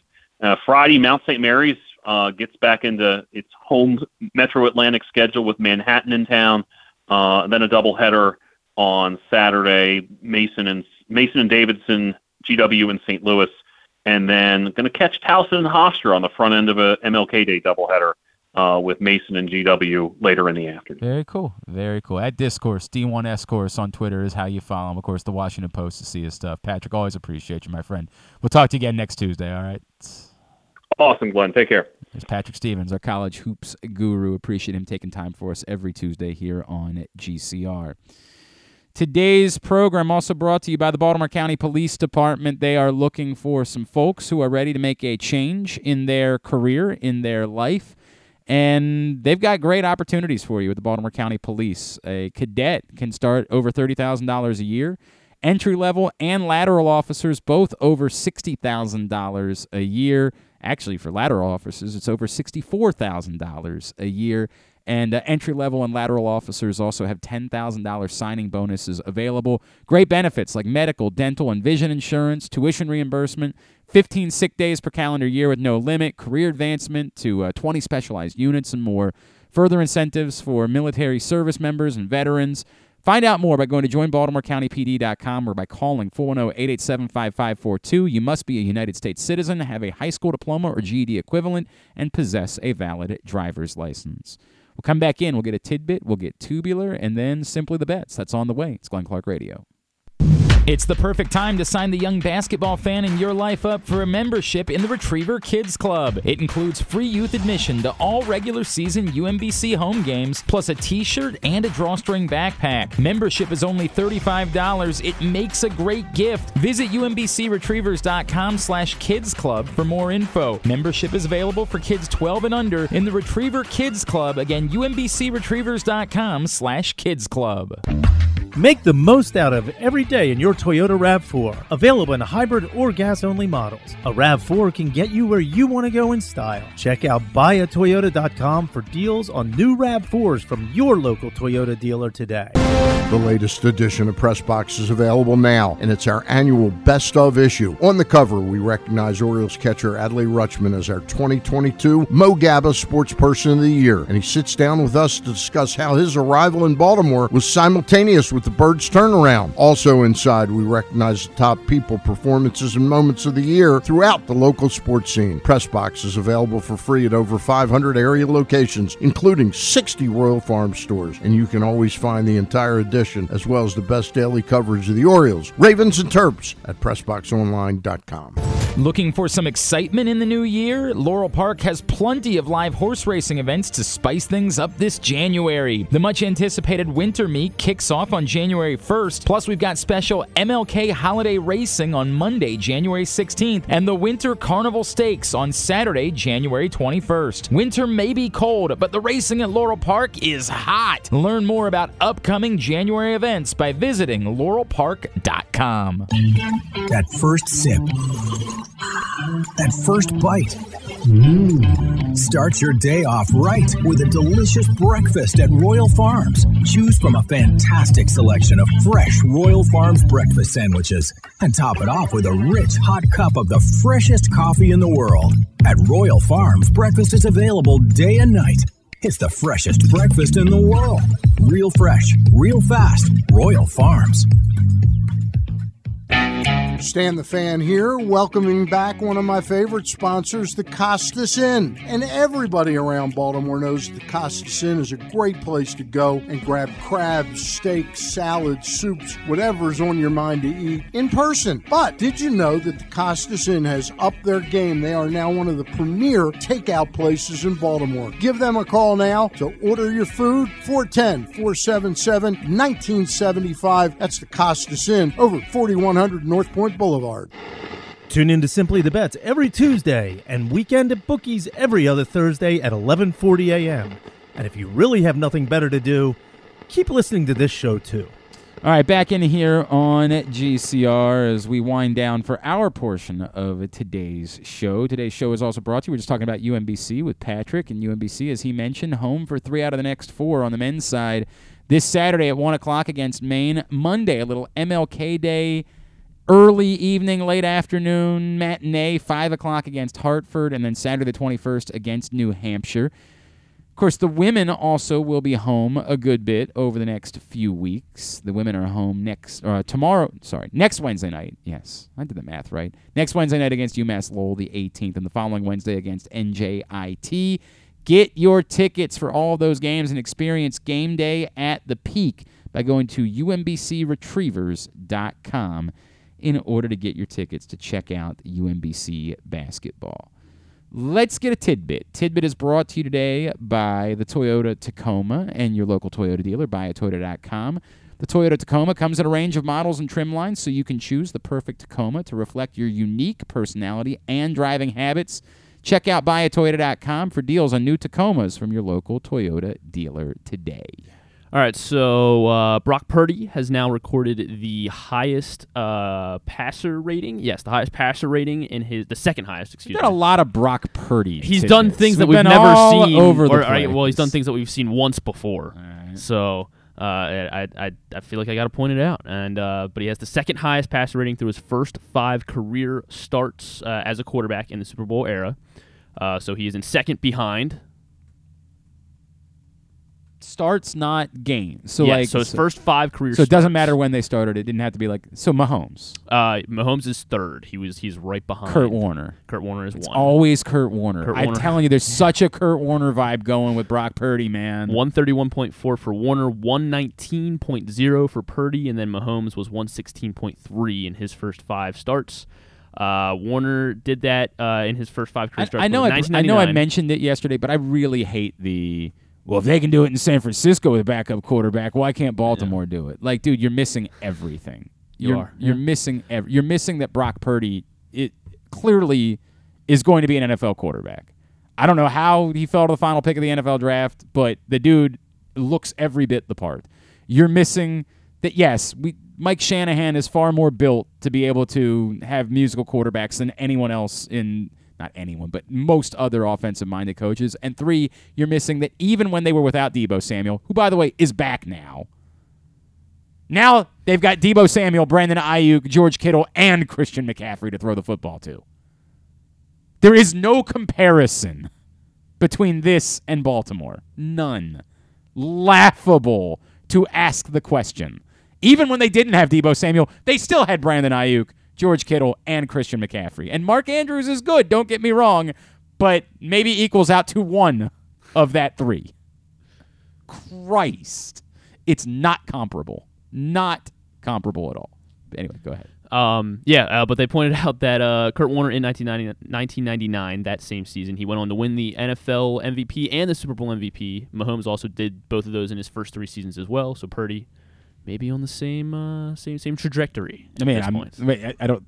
He's not going to win M V P. Oh, you think he could win Super Bowl M V P? Yeah, Got he could it. win Got Super Bowl, yeah, but, yeah, he's, yeah. but he's but he's but he won M V P. Mahomes did one the M V P in his year. first yeah three well, years. His, so if he does, he, yeah. he could do this in his first. Three yeah, years. I'm gonna bet against that, but you know, yeah. I get it, man. Like the dude has been very surprising. Uh, mm-hmm. Mike Evans also has now recorded uh, another thousand yard receiving uh, season, nine straight for Mike Evans. That ties him for the did, second most consecutive. Yes, behind... Uh, Jerry Rice. Yeah, behind Jerry Rice. Yeah, um, and now I wanted to see if you can name all the guys that have had nine seasons of one thousand yards receiving. Uh, there are there is seven of them, including the two that you just named. And so there's only five yeah, more? Yeah, there's five left, yeah. Okay. You can let Charles get in on this as well, because... Get in on this, Charles. I mean, as Don't a, Viking, look, though, as a my, Vikings my fan, right here. I'm just going to guess that Randy Moss is probably on this list. Randy Moss... So I'd, I I wouldn't have guessed Randy Moss had nine seasons. Oh, he has ten. Doesn't rem- remotely ten. surprise me. Jerry Rice has fourteen. What about Chris Carter? Chris Carter only has eight. He sucks. That only bum. Eight. What a loser. Terrell Owens. Yes, Terrell Owens has nine. Uh, Larry Fitzgerald. Yes, he does. He has nine. That was a good one. Uh, mm-hmm. Julio. Not Julio. He also he only has seven. Reggie Wayne. Uh, Wayne is also his eight. Marvin Harrison. Not Marvin Harrison. Isaac Bruce. Not Isaac Bruce. Sure, also we'll finish. Torrey Holt. Let's finish the... Uh, not Torrey Holt. Um, Hines Ward. These guys both played in the... Tim Brown. Yes, Tim Brown is one of them. And this guy also played in the nineties uh, with the Jags in, into the early uh, two thousands. Keenan McCardle? No? Jimmy Smith. Yes, Jimmy Smith. Jimmy Smith had nine, nine seasons. And yet nobody ever talks about Jimmy Smith as a Hall of Famer.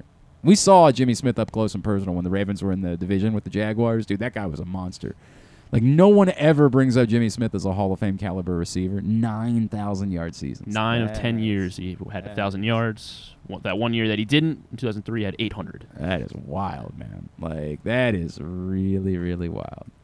All right, good stuff. Um, Tidbit was also brought to you today by, or just a reminder, how about that instead? The gambling can be fun, but you should set a limit and stay within it. And remember that if you or a loved one has a gambling problem, call one eight hundred gambler twenty-four seven or go to help my gambling problem dot org for free confidential services. Tubular is brought to you by the all-new Ginsu Kamado Grill. It's your final week to take advantage of saving one hundred dollars when you use the code TAILGATE at ginsu grills dot com. Save one hundred dollars when you use the code TAILGATE, ginsu grills dot com. Here's what's coming up tonight, totally tubular-wise. Uh, no local teams in action, so no excuse. Oh, by the way, Uh, just got word on who Tyus Bowser's guest is for tonight. That would be one Kyle Hamilton. Whoa. That will be joining Tyus Bowser tonight at Guilford Hall Brewery, which is a pretty big deal. Ravens' number one pick, uh, and obviously who's been having an exceptional season. Kyle Hamilton will be joining Tyus Bowser this evening at Guilford Hall Brewery, sixteen eleven Guilford Avenue in Station North. Come out and join us seven o'clock tonight. Seems like that would be a really good one for you to be there, the uh, season finale of the Tyus Bowser Show. And if you can't make it, you can watch it at facebook.com slash pressboxsports. You can also listen to it over the course of the week and Friday night on one oh five point seven The Fan. Big Ten Hoops tonight on E S P N, Michigan State, Wisconsin at seven. Big Ten Network for Illinois, Nebraska at nine. The rest of the college basketball you can find at glenn clark radio dot com. T N T's got Thunder Heat at seven thirty. Suns Warriors at ten o'clock. Hopefully I'm back home in time for that one. E S P N Plus and Hulu for Devils Hurricanes at seven, Panthers Avalanche at nine thirty. Non-sports, oh, the Golden Globes are tonight, yes, right? Yes, the Golden Globes hosted by Gerard Carmichael. Okay. So you can D V R those so you can watch them. There's a lot of controversy the with the Golden show. Globes a couple years ago, and so I, I don't know where we are with all of that. It's the was, eightieth annual Golden Globes. They did not air the Golden Globes on television last year because there was so much controversy surrounding the really? Golden What was it, Globes. On Peacock? It what? was not on. There was no like. There was no ceremony. Oh. Like, they just... Mm. They just announced them, basically, who the winners were last year. Uh, well, that's the one. That's pretty much the uh, only I mean, thing. like, they, they found out that literally every voting member of the Hollywood Foreign Press was white. And everybody was like, that's not going to work. And yeah. so they had to, like, go through and basically reconfigure the entire organization to, like, figure out that, hey, maybe that was a huge problem. A huge issue. Maybe you need to have some non-white voters. Would probably be a good way to go about doing that. Jesus yeah. Christ. That's really Imagine existing as a major organization for all those youth and like never bothering to look around and be like, huh, you know what's weird? Awful lot of us are white. Oh, it's all of us. Well, that's strange. Of course, N F L coaches do that sometimes too. Where they're like, look around. I saw somebody that Eric Bieniemy was the favorite to be the, the new coach of the the betting favorite to be the new Texans coach. Come on, dude! If you're Eric Bieniemy, you can't take that job, right? Like, I mean, you gotta. You, you got can't your, look. You, you can't you get look your at quarterback probably, but you can't draft. Look at what's happened the last couple of years and think right. that it's a good idea to take that job. Yeah. There's just no way. If I'm Eric Bieniemy, that I could. Like, I get it. There's only so many jobs that are available and all that, but like, come on, man! How do you do that?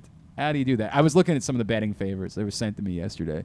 Uh, Harbaugh was the betting favorite in Denver, which is weird. I, I, Hang on a second. I, I'll pull it back I up. mean, uh, I don't know how anyone... That's I mean, sort of where I... N F L, it's an N F L coaching job, so... That's it's, it's the awkward part about it. Right. And, like, weirdly, once Nathaniel Hackett was gone, Russell Wilson actually kind of looked okay the last couple games of the year. So do you just put it all on Nathaniel Hackett and blame him, or... I think they had the right idea going... Like a younger coach, just pick the wrong coach. Like, take the Vikings, for example. They did something very similar to the Broncos. Yeah, Kevin and O'Connell. That one worked out. Whatever. It it did. It worked out significantly. Ravens fans want Hackett as uh, the O C now? Is that one? Well, there's word that he like the Packers would oh, the maybe Packers be interested in bringing him back, which like could make sense to me. Like, I could see that. Um, that, that could keep Rodgers around. I yeah, mean. potentially. yeah, I mean, I they, they kind of have to keep Rodgers around because we looked at those numbers, like...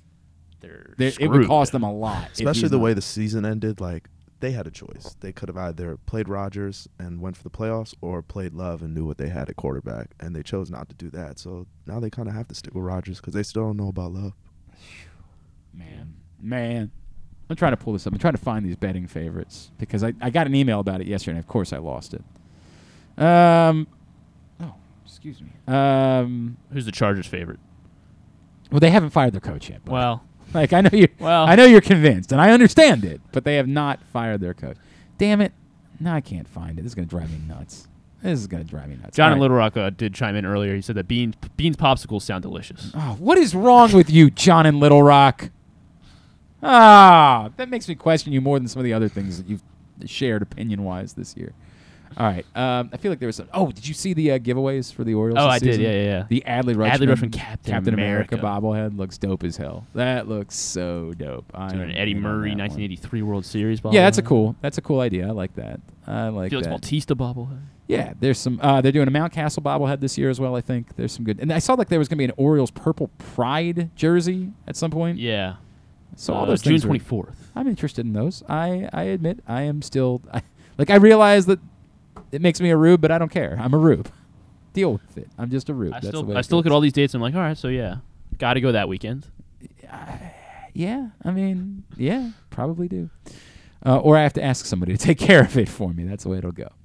All right, uh, Tubular was also brought to you by pressbox online dot com slash offers. You can cash in on the Ravens-Bengals primetime wildcard game. Go to pressbox online dot com slash offers, sign up, and bet twenty dollars with Caesars Sportsbook, and automatically get one hundred dollars in additional free bets. Just bet twenty dollars and get another one hundred dollars to play with. Go to pressbox online dot com slash offers now to start winning. Uh, thanks today to Biff Poggi. Thanks also to Bryant McKinnie and to Patrick Stevens. We'll get it up in the greatest hits section of the... Oh, my God, it's so good. Tab at glenn clark radio dot com. On the program tomorrow, very random, Mike Lupica and James Patterson, world-famous novelist, are going to join us tomorrow. They have co-authored a book, which I am going to have to try to read a little bit of today because I haven't had a chance yet to read any of it. Um, but we will talk to Mike Lupica and James Patterson on the program tomorrow, which is a weird sentence. Um, Drew's going to join us, I'm assuming. Anything else? Stuff, stuff and things. things. Stuff yeah, and stuff things on the program tomorrow. Very good. Thanks to everybody at PressBox, all of our great sponsors and partners, including the Baltimore County Police Department, Problem Gambling, Glory Days Grill, Royal Farms, Costas Inn, Maryland Jockey Club, Grade Eight's Memorabilia, the FanDuel Sportsbook at Live Casino and Hotel Maryland, Maryland Vascular Specialist, the all-new Ginsu Kamado Grill, U M B C Athletics, your local Toyota dealer, buy a toyota dot com. Charles, what's your social? Where can people follow you? Instagram, Charles A P twenty-eight. Very good, because he's a huge Adrian Peterson fan. That was he was that was Indeed. his guy. That's as his a kid. Uh, now you know he's just doing retired things. Yeah, correct. It's a little embarrassing. Yes, it's yeah, a little embarrassing. All right. Uh, thank you for your uh, your hard work, Griffin. Of course, at Griffin underscore Bass. Follow us Twitter, Instagram, and TikTok at Glenn Clark Radio. Have a great Tuesday evening. Go nobody in particular. Come see us, Tyus Bowser and Kyle Hamilton, tonight at Guilford Hall Brewery. Duke Sucks, coming up next, Simply the Bets.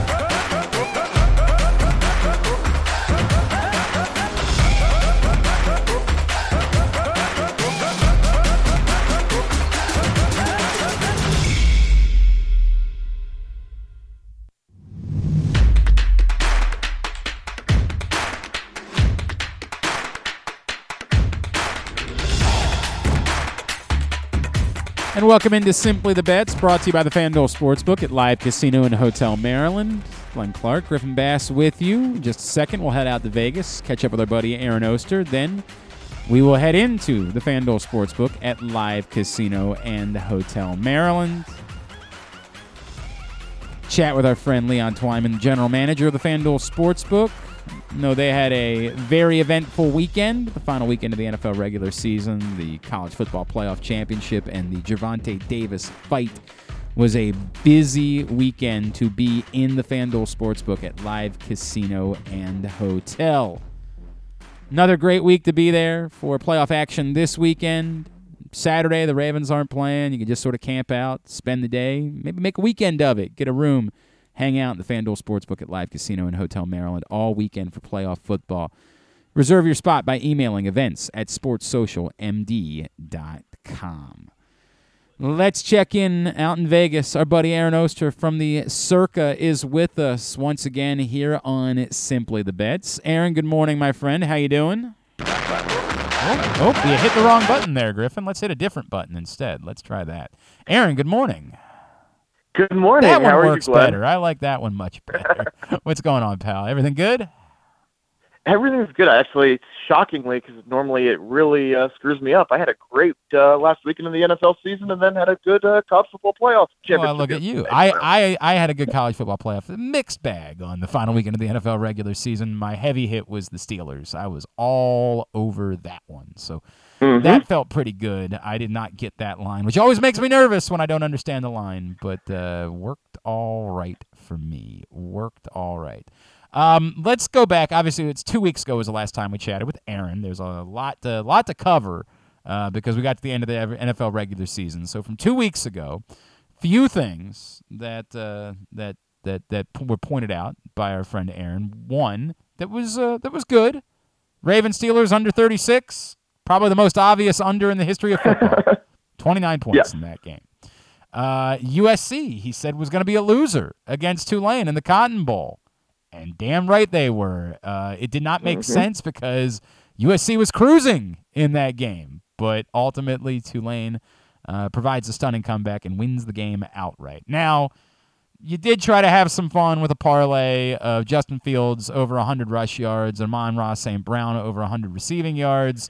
You got the half of it that you probably wouldn't have expected you were going to get if you were right. only getting half of it. You got Justin Fields but didn't get Amon-Ra Saint Brown. And then uh, you're over in the Holiday Bowl. Not only didn't hit, it uh, it didn't no. come close uh, between no. Oregon and North Carolina, so you missed out on your love bet. Now, uh, Griffin has sent me all sorts of updates. Oh, jeez. All yeah. sorts of updates. Lot, lots of losers, I'm sure. Yep. Now, for what it's worth, you got bailed out on David Montgomery under eight hundred twenty and a half, eight hundred twenty-five and a half rush yards. Because that's good. He only needed fifty-six yards to hit the over this week, but he only got twenty-four. So you got bailed out on that one. That one was a Never hit. a doubt. Some other hits. Uh, you had the Patriots over eight and a half wins or to make the playoffs as a loser. And they flirted with it on Sunday, but ultimately you got that one.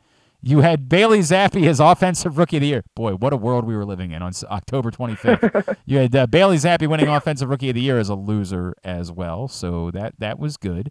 Uh, you had the Eagles as the number one seed in the N F C on September twenty-seventh at plus one seventy-five. That was a nice one. That's very mm-hmm. good. Um, uh, a question about this one. You also had the Eagles to have the best record at plus one fifty. Does it count that they finished tied with the Chiefs? Do you get to count that as a hit?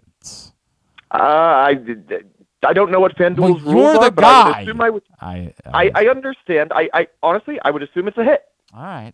All right. All right. Uh, you had the Eagles plus two forty to win the N F C East all the way back in this spring. That's a great one. Um, yeah. You had Jalen Hurts as plus twenty-five hundred to win the N F L M V P. That's not likely to hit, unfortunately. That's prob- Oh, as a loser. Got it. You had that as a loser. Thank you. You had that as a loser. So that, that's going to work out because Patrick Mahomes almost certainly will win. Uh, some of these other ones, though, not great.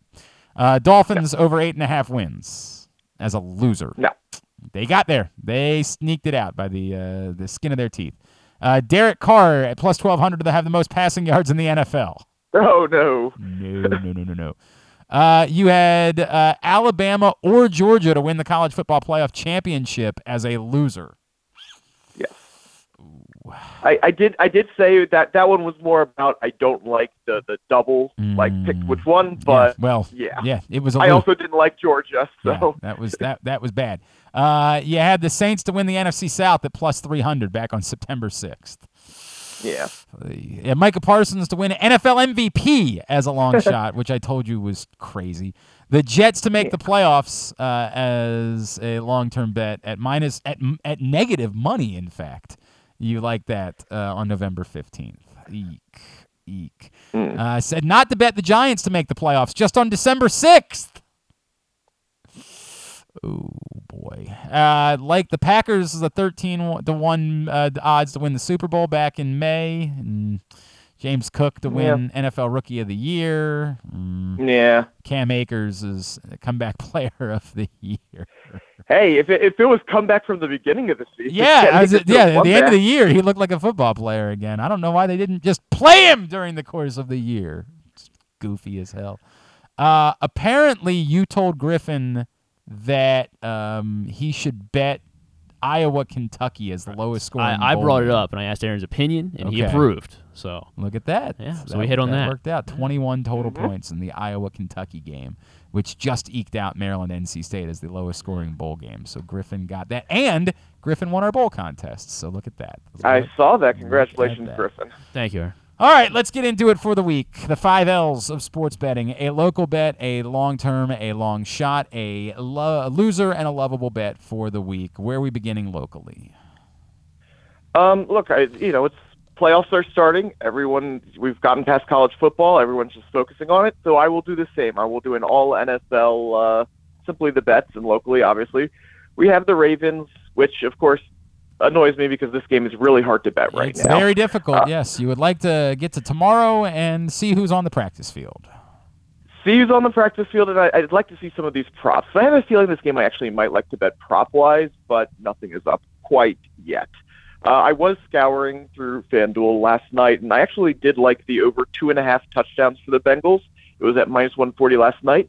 Unfortunately, it's moved to three, and I think all the value is gone. But keep your eye out on that. If that's something that bounces up and down, if it goes back down to two and a half, I would say play it. Uh, as it stands right now, I will say I do like the Bengals a little bit at six and a half. Uh, the best way to play this spread might be just to tease aside, whether it's the Bengals down to virtually a pick, Ravens up to twelve and a half. But I think at this point, I think it's fair to question what the offense looks like. Obviously without Lamar, and then even with Lamar after all this time out, time off, you, you got to wonder exactly what will the offense look like in a best-case scenario for the team. If this offense isn't up to speed, uh, I think the Bengals can cover the six and a half. I think if they announce that Lamar is out, I think this line moves way up towards the Bengals.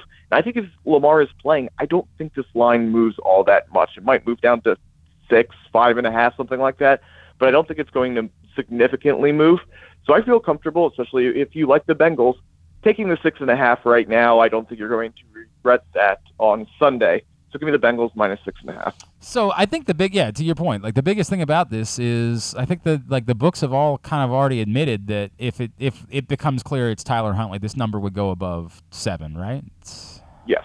And if, yeah, you know, like I, I, I do think that – what what do you think the number ends up being if, like, by Thursday there's confirmation that it's Lamar Jackson? What do you think the number is? I don't think it gets below five. I agree with like that. Like, it, it might – yeah, and, and that's why I, I like this number right now, because I think there's no risk in taking it. There's no difference between – there's very little difference between, like, six and a half and five. If you take it, they announce he plays. Oh, no, you get a slightly worse number, but it's not going through really any key numbers. But if it's Huntley – and you wait on this one, again, if you like the Bengals. Right. Um, this number is going up. This number could end up, you know, we, we saw the nine and a half. Obviously, there was a lot going on there in week eighteen, but it could end up around there. And you will regret uh, not jumping on it now. To your point, it'll be more than a touchdown, which is the relevant part of this. Yeah, it will go up exactly. over a touchdown wherever there's a chance you have it to get it at a touchdown right now. I am not comfortable betting this game at all. And I, I don't think that will even change when like when if Lamar Jackson plays, I won't be the only thing that would make me comfortable betting this game is if we get to Tyler Huntley, and then to your point, I would probably start looking at some of those props and things like that, and maybe going under on the Ravens team total or something along those lines. Like mm-hmm. I, I just I I am it's a weird vibe that I have about this football game just because like the, some of the smart money folks that I've already touched base with, they love the Ravens, oddly. Like, they think that what the Ravens did defensively against the Bengals in Week eighteen is kind of proof that they can beat the Bengals. It's very strange. Mm-hmm. Like, it's just very, very strange uh, what I'm feeling about this game. So I'm not feeling comfortable uh, with it at all. Let's go long term. Let's go a futures bet that you like for this week. You know, I think there's an opportunity here to play the 49ers with, you know, the uncertainty of if Jimmy G can come back after a week or two of the playoffs. Why would you? And why in the hell would they be thinking about playing Jimmy Garoppolo at this point? I, I, I, I don't know, but, you know, it's out there. And, you know, there's still some uncertainty about exactly, you know, what is Brock Purdy. Um, I, I think the thing with the 49ers is take away the quarterback, which obviously you can't do. It's the quarterback, but just play with me for a second here.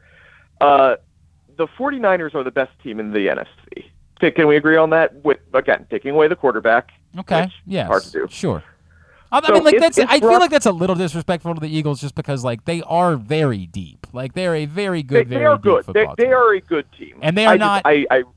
Yeah, I mean, yeah. they're. I, I hear you. I get it. Yeah, my my point is because of the uncertainty around the quarterback position, whether it's who it is, whether it is. Who exactly is Brock Purdy? Because I, I think most of us are still unsure about this. Um, I think there's value on the 49ers right now. I think they should at least be co-favorites. Um, they are the uh, second favorite right now behind the Eagles between home field advantage and, and all the quarterback. Um, um, that's and that's, I, I had that's, given, that's apparently changed. Oh, it's moved a little bit. It, you talking, um, are you talking about Super Bowl odds or just conference odds? Just conference odds. Just conference odds, you're right. For some reason, their Super Bowl odds are dead even with the Eagles. Uh, it, I I think that kind of makes, sort of makes sense in okay. that they if they get to the Super Bowl, if they kind of prove themselves, I think the, the general opinion, and then if you look at, you know, power rankings uh, from bookmakers, from, you know, the wise guys, they do have the 49ers as, again, healthy, being better than the Eagles. So if they make it to the Super Bowl, kind of prove themselves, I think they think okay. that the 49ers would be, but okay. I, I think that's where why that's the way it okay. is, basically. Um, I think I had actually on the show given out the 49ers a few weeks ago, so I won't just say 49ers again, though I will say if you don't have a 49ers ticket, I think that's a pretty good ticket to ha- go in and get right now at plus two hundred. But I'm going to look at the uh, Super Bowl matchup props, and I, I think there's value on the 49ers really against your A F C team of choice, and to me it's the Bills. So I, I would take the 49ers Bills at plus eight hundred to be the Super Bowl matchup. But obviously, if you like the Chiefs, if you like the Bengals, those are, you know, the three A F C teams people are playing around a lot. I, I don't have any problems with those bets at all. So my official long-term play is uh, 49ers Bills Super Bowl at plus eight hundred. All right, I like it. I like it. I mean, I, it's a it's that's a good long-term play. I I don't feel great about it, but I like I like the idea, and those are probably the two teams that I like the most right now going into the playoffs. What about your long shot? Um, what is the underdog that you like the most this week? Uh, once again, I'm going to go through these weekly specials in FanDuel for my long shots, and most of them I really don't like uh, this week. There's a lot of ones that either provide no value or just kind of silly and probably aren't going to happen. But there's one that's it is a long shot. I, I have to stress this, but uh, I think there might be some value there, and that's in the Vikings-Giants game. There is a uh, parlay, uh, the special, that Daniel Jones rushes for fifty yards, which he's done in six games this season, and he's come close a couple of other times. And then paired with that is Patrick Peterson getting an interception. And not only does he have five interceptions this year, he's picked off Daniel Jones earlier this year. Very specific. Things, what a very yeah, specific play. Yeah, it's very strange. It's fifteen to one. At those sort of odds, I actually kind of like that, and I can absolutely see it playing out that way where in the first half, Daniel Jones is scrambling from the defensive front a little bit. He's getting the rush yards. And then later in the game, he has to throw one up, and Patrick Peterson gets it. fifteen to one? Okay. That's a fun long shot. Okay. Um, I, I have no idea what to feel about this bet whatsoever. Like, none. Zero idea what to feel about it. Sure, why not, right? Let's have some fun. I'll I'll I'll be with you. I it is boy, I have no clue. I have no clue how I feel about that bet.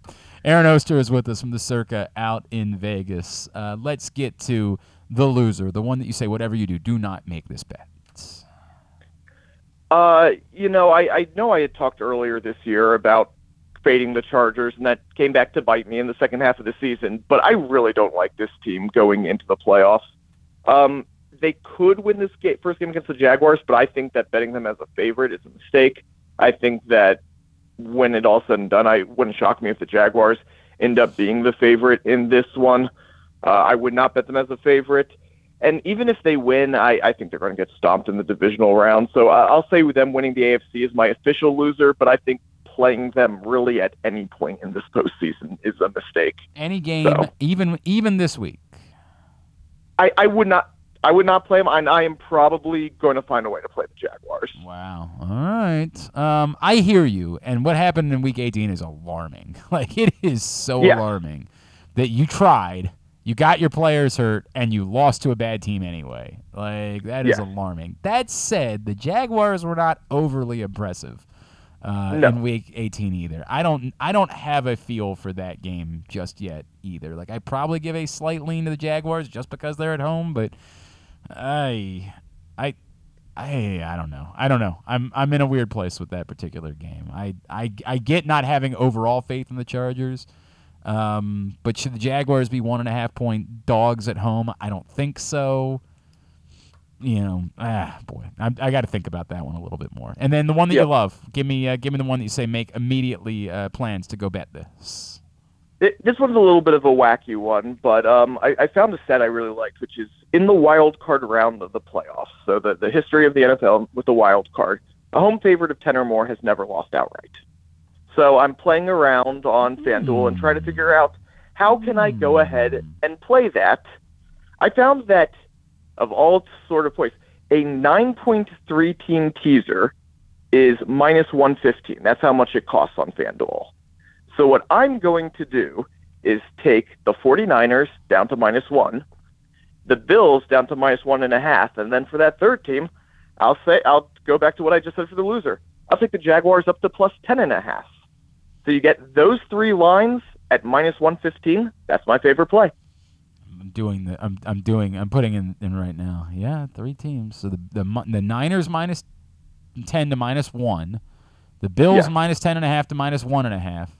And the Jaguars plus one and a half to plus ten and a half, and yes. that gets you to minus one fifteen. Um, I don't. I definitely don't hate it. like I'm, I, I definitely don't hate it. I don't. I, I guess the only thing that holds it up is there's some bizarro world where Tua Tagovailoa comes back and, you know, lights the world on fire. I, I don't see it. Sure, but like that's why I like. Getting all the, you know, like the, the normal six point teaser would take it down to four and a half, and if yep. Tua plays, you know, the three yep. point. That could when be I'm just basically betting on the Bills to win, yeah, like right. yeah, I hear you. Know. I hear you. I, I don't hate it, man. I don't hate it at all. I don't hate it even a little bit. All right, very good. Uh, tell everybody what's going on out at the Circa. Uh, you know, obviously, if you're in Maryland, go to the FanDuel Sportsbook in Maryland Live. If you're coming out to Vegas at any point, you got to go to Circa if you're a sports fan. World's largest sportsbook. We have Stadium Swim. Obviously, throughout the playoffs, we're going to have a rowdy crowd. You should have seen Week eighteen, even though a lot of the games were relatively meaningless, wild crowd, and had some wild scenes with our uh, contest potential contest winners in town. And then, obviously, N F L Championship Madness coming up in March. No better place to be for a sports fan than Circa, so come on out. I noticed there were some words that you didn't uh, say in there that you're not allowed to say, I guess. That is well done. Well done from a yep. P R standpoint to avoid words you're not allowed to say. All right, at the A Oster on Twitter is how you follow him. Appreciate you, pal. We'll talk to you next week, all right? Hope everyone has their best. That's Aaron Oster from the Circa out in Vegas. When we come back in, we head into the FanDuel Sportsbook at Live Casino and Hotel Maryland. Leon Twyman, the general manager, standing by to tell you what's going on down there. It is Simply the Bets. Gambling can be a fun and entertaining experience, but there are risks involved. If you're planning on betting on the game at the casino or on your phone or computer, know your limit, stay within it. Set a budget and a time to stop. Remember, gambling isn't a financial solution, and it doesn't mix well with alcohol or drugs. Know the risks and have a plan before you begin gambling. For free and confidential services, call one eight hundred gambler twenty-four seven or go to help my gambling problem dot org. The latest edition of Press Box is available now, and it's our annual Best Of issue. On the cover, we recognize Orioles catcher Adley Rutschman as our twenty twenty-two Mo Gabba Sports Person of the Year, and he sits down with us to discuss how his arrival in Baltimore was simultaneous with the Birds' turnaround. Also inside, we recognize the top people, performances, and moments of the year throughout the local sports scene. Press Box is available for free at over five hundred area locations, including sixty Royal Farm stores, and you can always find the entire edition as well as the best daily coverage of the Orioles, Ravens, and Terps at press box online dot com. Experience the best in Kamado grilling, a complete outdoor cooking appliance. The Ginsu Kamado Grill allows anyone to sear, grill, bake, and smoke all types of food. Designed for efficiency and function, the Ginsu Kamado Grill upholds the enduring legacy of the iconic Ginsu brand. The Ginsu Kamado Grill is perfect to cook all year round, is great for parties, and ideal for tailgating with your friends. Reserve your Ginsu Kamado Grill today at ginsu grills dot com and get one hundred dollars off on your pre-order when you use the promo code tailgate. That's ginsu grills dot com. Reserve yours today. That first sip, that first bite, mmm. Start your day off right with a delicious breakfast at Royal Farms. Choose from a fantastic selection of fresh Royal Farms breakfast sandwiches and top it off with a rich hot cup of the freshest coffee in the world. At Royal Farms, breakfast is available day and night. It's the freshest breakfast in the world. Real fresh, real fast. Royal Farms.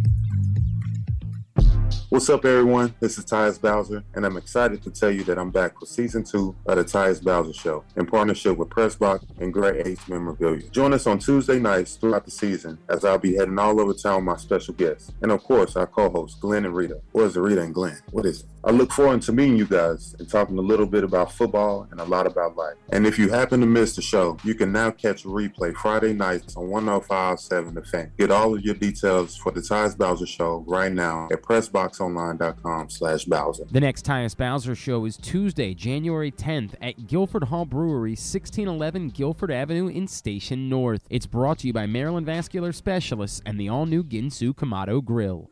Sports betting has come to Maryland, and we're ready to help you win some money. Tune in for Simply the Bets every Tuesday morning at eleven forty. FanDuel Sportsbook G M Leon Twyman and VSiN's Aaron Oster join the guys every week to give you all of the info you need and offer you a few winners. And every other Thursday at eleven forty, tune in for Weekend at Bookies as Andrew Stecca and Alloy Sports' Brad Kronthal help make you some money for the weekend. So come win some money with us on Simply the Bets every Tuesday and Weekend at Bookies every other Thursday. Brought to you by the FanDuel Sportsbook at Live Casino and Hotel Maryland. Listen at press box online dot com slash radio. Watch at youtube dot com slash press box online.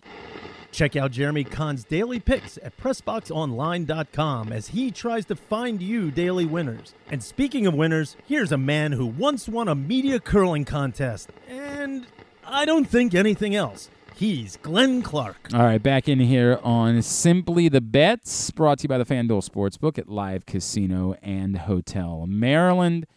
It's the best place for you to be for playoff football this weekend. Every game you can watch and bet in the FanDuel Sportsbook at Live Casino and Hotel. Again, email events at sports social m d dot com to reserve your spot for the playoff weekend. And right now, we head down to the FanDuel Sportsbook at Live Casino and Hotel, where our friend Leon Twyman is standing by. He is the general manager of the FanDuel Sportsbook. Leon, what's going on, brother? How are you? Hey, good. How's it going? Everything is all right, man. I'm imagining it was probably a quite the wild weekend in the FanDuel Sportsbook with so much going on these last few days. Oh, we just had just an absolute madhouse in here um, all weekend. Yeah, between between the, the football, the fights, the championship game, all of it, a lot going on. Uh, all right, let's let's get to it. How was the weekend for the book? Uh, so we we ended up losing over the weekend. Okay, but um, when you factor in the entire week together, we were up a little bit. But definitely a weekend for the bettors, for what, sure. What cost you this weekend? Uh, Dallas was uh, mm. was just a huge upset, as as you know. But you don't really care about that part of it. I am, um, um, I you know, I, like I, it doesn't hurt me in any way. But it's weird because yeah. I would think, don't you normally say the money normally comes in on Dallas? Yes. Yes. So, um, so what happened this weekend? I would have thought it would have been a good thing for you guys that Dallas was a loser. No, it's um, it was it was really weird because everyone started taking uh, Commanders. I, I don't know why. Huh. huh. Um, because if, if you would have looked at the line, the line was weird anyway. So I, I always tell myself to, because anytime, like, I don't bet Dallas a lot when I bet personally. Um, because when I do, they end up losing. So their their five losses, I literally bet those games. How about that? Uh, but the, the the if you looked at the odds and the spread, it was it was really weird. So they're they were only favored by seven and a half, and I believe the money line was minus three fifty. Um, it was a really weird combination. So we just had people hammering. Um, wow. The Commanders. Wow, man, that was all, for a lot of people. That was a game that they thought for sure, like, they could comfortably bet uh, the Cowboys. Wow, that's I that I'm a little bit surprised by that. Um, I, yeah, it, it was it was pretty crazy. I normally would have thought that a weekend where the Ravens lost and failed to cover and the cow, I would have thought this would have been a good weekend for you guys in the book based on everything you've told me. So this is kind of a, a, a crazy thing. What else? What else jumped out over the weekend as being uh, places where you guys got hits? Uh, so N F L obviously was the big one. We had a couple N B A games that, that got us, but the, uh, some of the fights, we actually had some pretty decent money, um, on the boxing this weekend. And obviously with Gervonta Davis, everybody which, was just Which makes him. sense, but it's just like the odds were so brutal for betting Gervonta this weekend, right? Like, it, they were just so blood. Even like betting him to win by knockout specifically was like minus three hundred or something like that. I had to build a parlay in order to get that to reasonable money with Gervonta by knockout in a couple of N F L games, which I, I did hit, by the way. Mm, pat on my own shoulder. Uh, but, like, I, I, I, I'm surprised there was that much money in on Gervonta given where the odds were. Right, yeah. So people obviously are going to hammer. We ha- I mean, we had people come in and, and put twenty dollars on his money line to – to get back two dollars or something so crazy. Weird. That's so weird, right? Like, why make that? I mean, I get uh, it. He won. Like, it's two dollars. You got it. Yeah, it's it's it's kind of weird, but uh, but the the best way to make money, uh, well, that you could have made money with that fight was just round betting. I mean, that that was the only really real way to make money on that fight. And and people did that. Yeah, we did have people do that. So, well, man. Uh, It was, and it was a madhouse in here. I mean, again, you know, I told you before yeah. about our previous fight with him, but this fight, I mean, it was just shoulder to shoulder the entire night, and it was like a like a Super Bowl. What's weird about that is I would have predicted more people to have bet early rounds, like just because of the matchup, just because of the opponent. Like, I would have expected more people to bet it in like the first six rounds. So the fact that there was everybody was in on the late rounds, he went to, went to nine before he got the knockout. That is kind of wild to me. That is kind of wild. All right, well, a, a new week, new opportunities, obviously, for you guys. It's playoff week. Um, what do people need to know about for, that's going on in the FanDuel Sportsbook this week? So for this week, um, again, just book those seats because we're gonna we're gonna fill up in here, especially with these um, playoff games and whatnot coming in. But uh, we still do have the live M D promo. Um, if you sign up for mobile for new users, you get the up to one thousand dollars and no sweat bet. Um, and then also, I do have some bad news to break to you. Oh no! Um, we, yeah, we will not have Ed Reed here on the twenty-second. I was, I, I was afraid of that after he took the job down at Bethune-Cookman that it probably was going to end up working out that way. I'm sorry, that's a bummer yeah. for you guys. Uh, exciting opportunity for him, but a bummer for you guys. So that uh, I, you know, I meant to ask you about that last week when we got that news. Um, and and you guys, uh, the deadline did pass for the Super Bowl bets as well, correct? Yes, yes. Yeah, so those so. are done and over with. Um, but again, we do have the uh, the no free or the no sweat free bet up to a thousand. And if you use that that live M D promo, you actually do get uh, fifty dollars in self-comp for the uh, casino as well. All right. Anything in particular that stood out? Any any kind of crazy wins or crazy losses from the past week? Oh, we had uh, we had someone last night actually on uh, Georgia dropped sixty-six thousand on Georgia. Well, they, they, they eked it out. They eked. What was it? Was it Georgia outright? Was it Georgia on the money? Like, what was the? He did. Uh, he actually did an alternate spread. It was Georgia minus eight and a half. Okay. Well, they they so his return on that, yeah, his return on it was ninety thousand. I mean, again, so he only actually won twenty four thousand, but still, he won twenty four thousand dollars. Like that's uh, that's real money. That's real money to be walking out with. Anybody else that was a big winner or a big loser this week? Uh, big losers. We had uh, we had a couple uh, high figure wagers lose. Uh, there was a couple ten thousand dollar bets on N F L that lost, um, which Dallas was the cause of that loss. And we had, I believe there was a twenty thousand dollars, twenty-four thousand dollars bet that that lost. And then we also had a twenty-five thousand dollars parlay turn into seventy-five thousand dollars. Wait, a twenty-five thousand dollars parlay hit for seventy-five thousand dollars? Yes. What was in that? Oh, it was just ridiculous. I, I believe it was, I don't remember all the teams. It was like eight legs, but it was all alternate spread. So they were like really Jesus. high favorites. Okay. I think there was like so, the minus nine hundred and okay. stuff like that in there. So you just throw a bunch of them in together. It's still, there's still a lot of danger in that, right? Like you think you've done all the math and uh, I'm hitting this one. And then all it takes is one thing that like totally screws everything up. And you just lost twenty-five thousand dollars, but not in this case. They were able to hit it.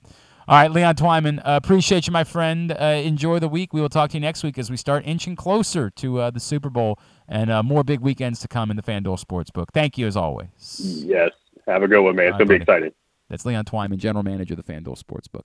Let's get uh, some tidbits before we wrap up. Griffin likes to uh, compile some of the big storylines in sports betting from the week and share them with us. Griffin, what jumps out at you for this week? Um, there was a couple uh, couple solid wins, especially with uh, the N F L season ending. Um, obviously, the one that stands out most is Mattress Mac lost three million dollars on T C U money line, uh, of course, last night. Um, but I think he'll be able to bounce back, is Boy, what everyone's saying. I just feel dreadful yeah. for that guy. Just awful. I mean, what what will that guy ever do? Um, someone hit a three hundred to one uh, parlay that was, um, this is why Charles was talking about the Gophers over, over the break. Uh, it was Justin Jefferson to lead the league in receiving, Mahomes okay. to lead the league in passing, and then the Minnesota Gophers to have over seven and a half wins.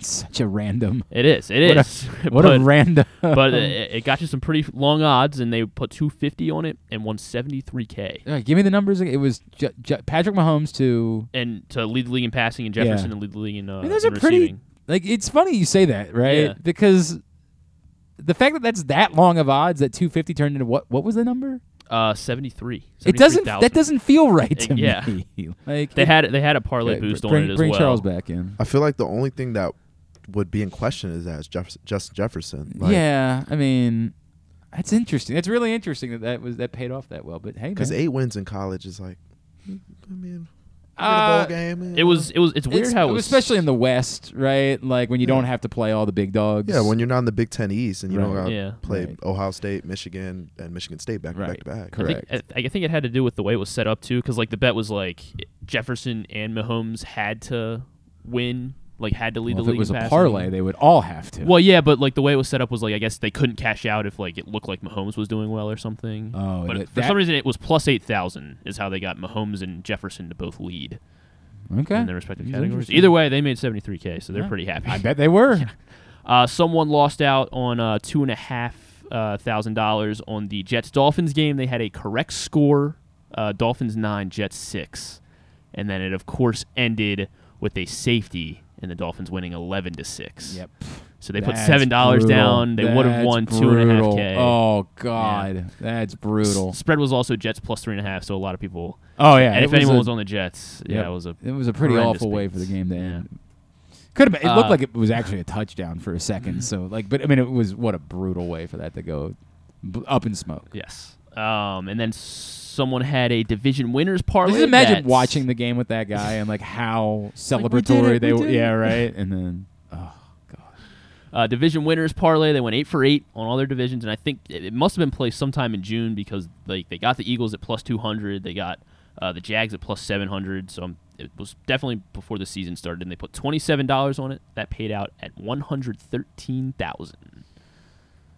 On a eight wow. for eight division winners. Wow. I mean, that's amazing, mm-hmm. right? Like, it's amazing to go eight for eight on division winners, but wow, man. I had to go back and take a look at uh, We didn't do predictions, did we? No, I don't think we did. I think I did them over on one oh five point seven, so I'll have to have assign somebody to go back and take a look at that at that point. Uh, someone else also had a division winners parlay, except they had the Titans. Oh! And they had fifty dollars on it, and it would have paid out ninety K. Oh, and uh, they, they didn't cash out? No, they did not cash. They could have cashed out going into Saturday night uh, between, before the Titans-Jags game at nine for nine thousand dollars. I get it. Like, there was yeah. no hope in the Titans at all. But I would think that at some point during the game, when the Jag, when the Titans were ahead... That number probably yeah. would have gone up. I right? don't know the full story, but I know that before the game they could have gotten... No, I get that because nobody yeah. thought the Titans were going to win, but the Titans were ahead with the ball late in the game. I would have think yeah. that number probably would have been pretty Back dramatic. Now, I also get it. When the Titans are ahead with the ball late like, in the game, you're touch. not looking on cashing out, but like, damn, man, that's that stings. Oh, that stings. Uh, someone got Brock Purdy uh, at Offensive Rookie of the Year. They put one hundred fifty dollars on him when he was two hundred to one. Uh, so that would pay out thirty K if uh, if that if, if if he does somehow pull it off. I think he's currently yeah, I don't third. Think, I don't think that's happening behind Kenneth Walker. Yeah, it's not happening. It's and, and they don't count the playoffs in no, voting. They don't. So, so he was like plus four hundred, I think, when the season ended. Yeah, but that maybe maybe some hope there. I don't know. Uh, first basket parlays that you love. Uh, they had so they had Wendell Carter for the Magic. On this was on Saturday night. They had okay. Wendell Carter. Jaylen Brown for the Celtics, okay. uh, Nikola Vucevic for the Jazz, and then Patrick Beverley, who was the longest one. He was fourteen to one to score the first basket in that respective game uh, for the Lakers. And those four combined were uh, paid out. So someone put one dollar on it. They won six point six K. That's a pretty good way to spend a dollar. It is. Pretty it is. good way to spend one dollar. Uh, those and... Bad. But uh, you also wonder how many other parlays they might have put in on for like if you're doing that, is that the only one you're playing? Like, did they yeah. play thirty different? I mean, I still if it's thirty different one dollar tickets, whatever. Like, how many combinations of first basket scores did you play there? Uh, and someone, of course, bet the Bills defense slash special teams to score two or more touchdowns, and they of course got two Nyheim Hines uh, uh, re- return kickoffs. They put twenty five dollars on that and paid out thirteen hundred dollars. How about that? Yes. How about that? All right. Very good. Very good. Thank you. All right. Uh, that'll be it for this week's Simply the Bets. Um, this week is not a Weekend at Bookies week, so we'll be back next week. Well, probably two weeks from now. Two weeks from now for our next Simply the Bets, as I'll be away next week. So two weeks from today for our next Simply the Bets. In the meantime, get to the FanDuel Sportsbook at Live Casino and Hotel Maryland. May the odds be ever in your favor.